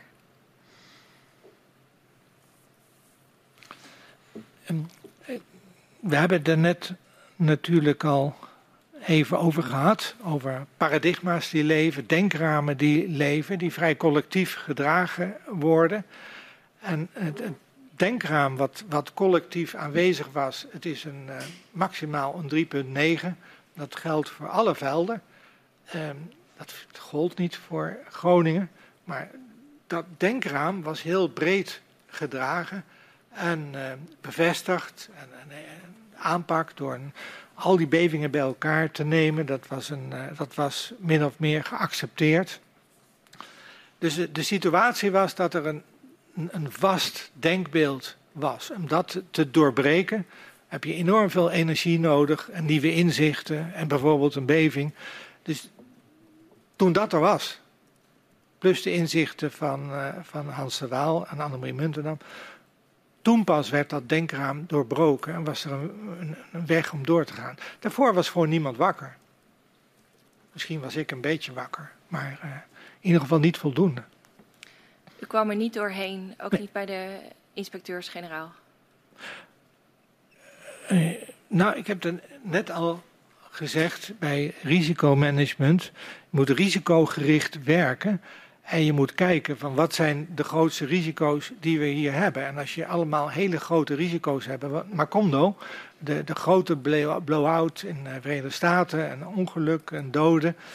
Uh, dat, waren, dat zijn ook risico's van mijnbouw. En daar moesten we ook als dienst heel veel aandacht aan besteden. Hè. Eh, wat ik net zei, het inzakken van een winkelcentrum in, uh, in Heerlen met een heleboel glas en, en, en rond Sinterklaastijd, dat was ook een groot uh, risico met veel impact. Nou, een, waterinjectie in Twente, ik hoef het verder niet te benoemen. Daar hebben we ook heel veel energie in gestopt in een heel vroeg stadium. Um, al die onderwerpen, om daar door te komen met een onderwerp, om dan een paradigma te doorbreken van nee, hier moeten we echt aan de gang dan, heb je wel zoiets als een beving in Huizingen nodig. Daar, daar komt het neer. Dat iedereen een wake-up call krijgt van uh, potverdriet. Dat is echt heel anders dan een 3.6. Dat is echt wat emotie betreft en de impact op de men, mensen is het heel wat meer dan een getal. U zei eerder in het verhoor, er was uh, nog een gaswinning die boven de wet stond. We wapperden wel met de mijnbouwwet, en u uh, zei uh, ook dat er besluiten werden genomen, ook later nog, waarvan je dacht: hoe kan dat nou? Wilt u ons meenemen waarom stond dat Groningenveld boven de wet? Ja. ik heb het er net al gezegd. er was een andere wet, de gaswet. Er waren afspraken over plafond van Groningen. 425 miljard, 445 en 10. Er waren allemaal afspraken die wij niet kenden. Uh, Groningen was uh, gevoelsmatig ja, iets wat, uh, wat heel groot was. En ehm, ja, laten we zeggen, we behandelden de winningsplannen van al die velden.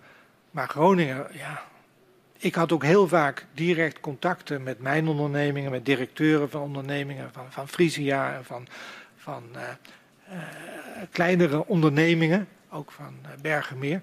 Bij Groningen ging alles via Jan de Jong en Jan van Herk, dat ging hoger. laten we zeggen, bij Groningen was alles anders. En ehm, ja, dat, dat, dat, dat paste niet zo goed in een systeem van, nou, we gaan toezicht houden en dit is de oorzaak, dit is het gevolg. En laten we de vaste systematiek van uh, proactief risicomanagement toepassen. De, de, brieven waren al getekend, er waren ergens anders, er was een heel ander circuit waar alles gebeurde.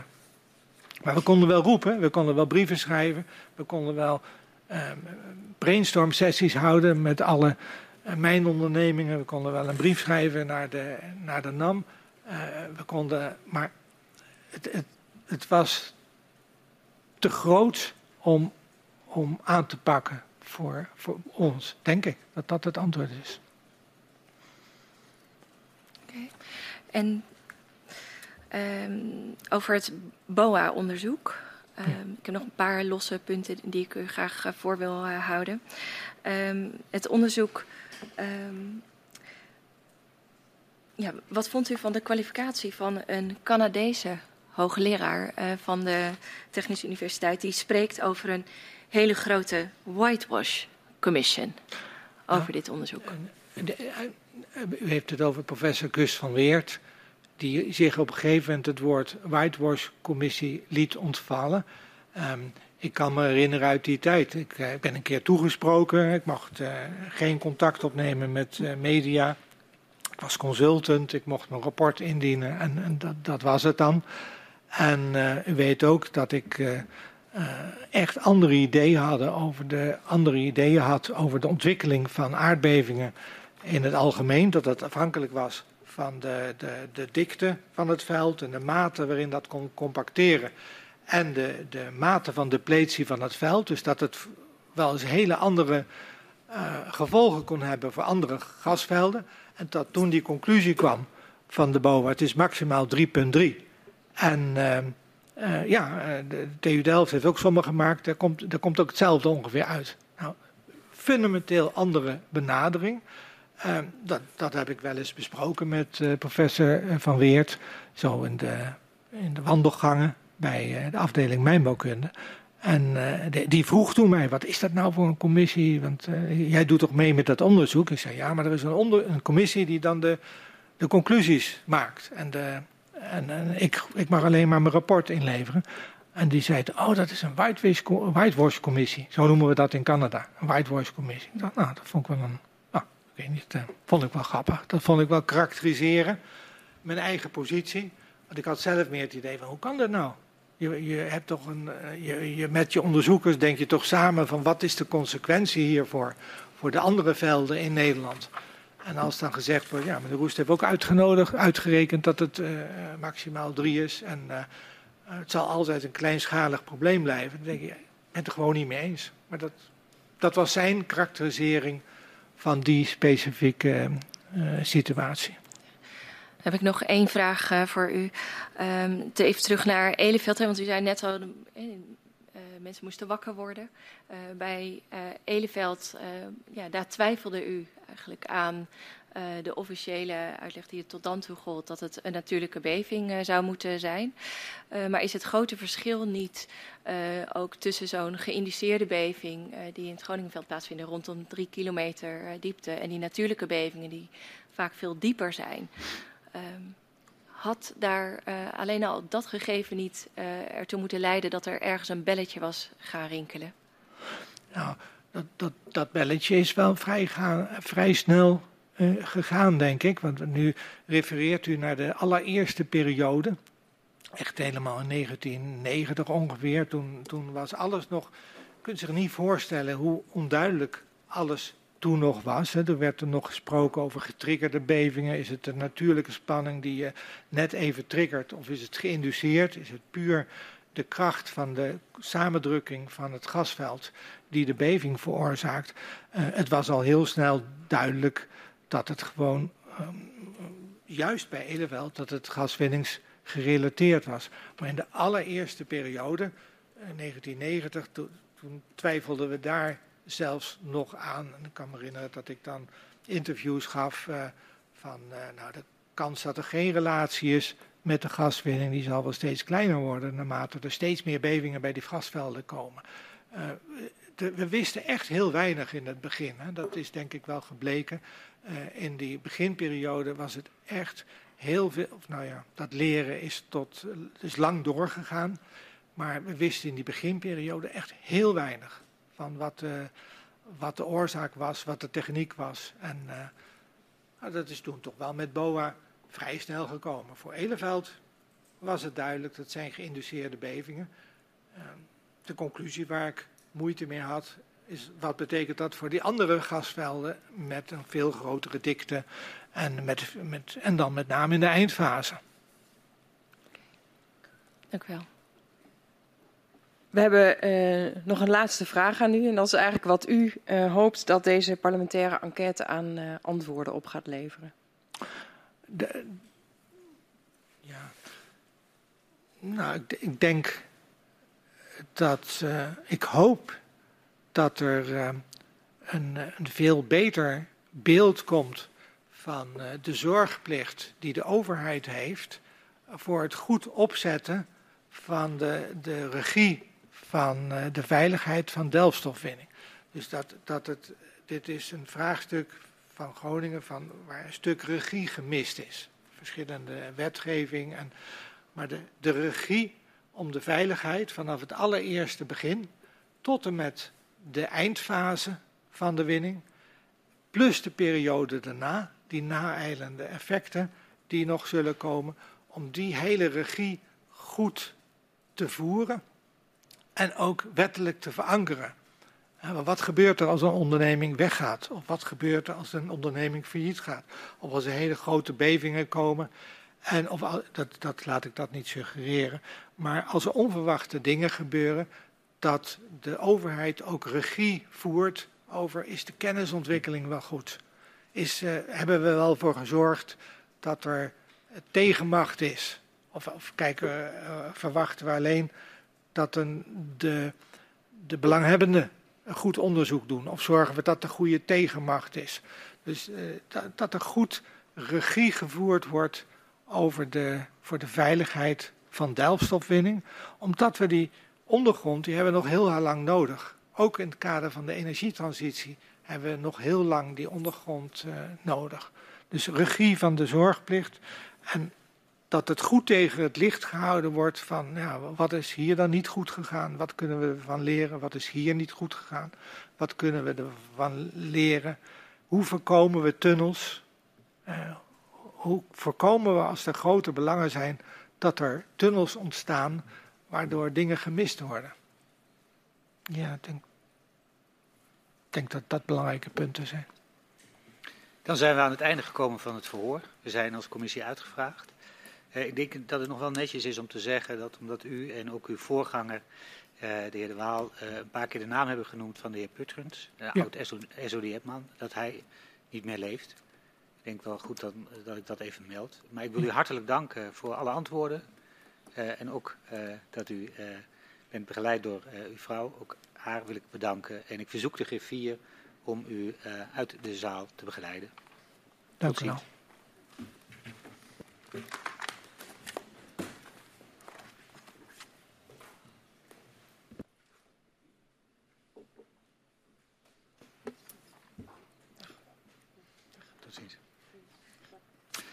Ik ga uh, de vergadering sluiten tot uh, half vijf. En dan gaan we uh, door met het derde verhoor van vandaag.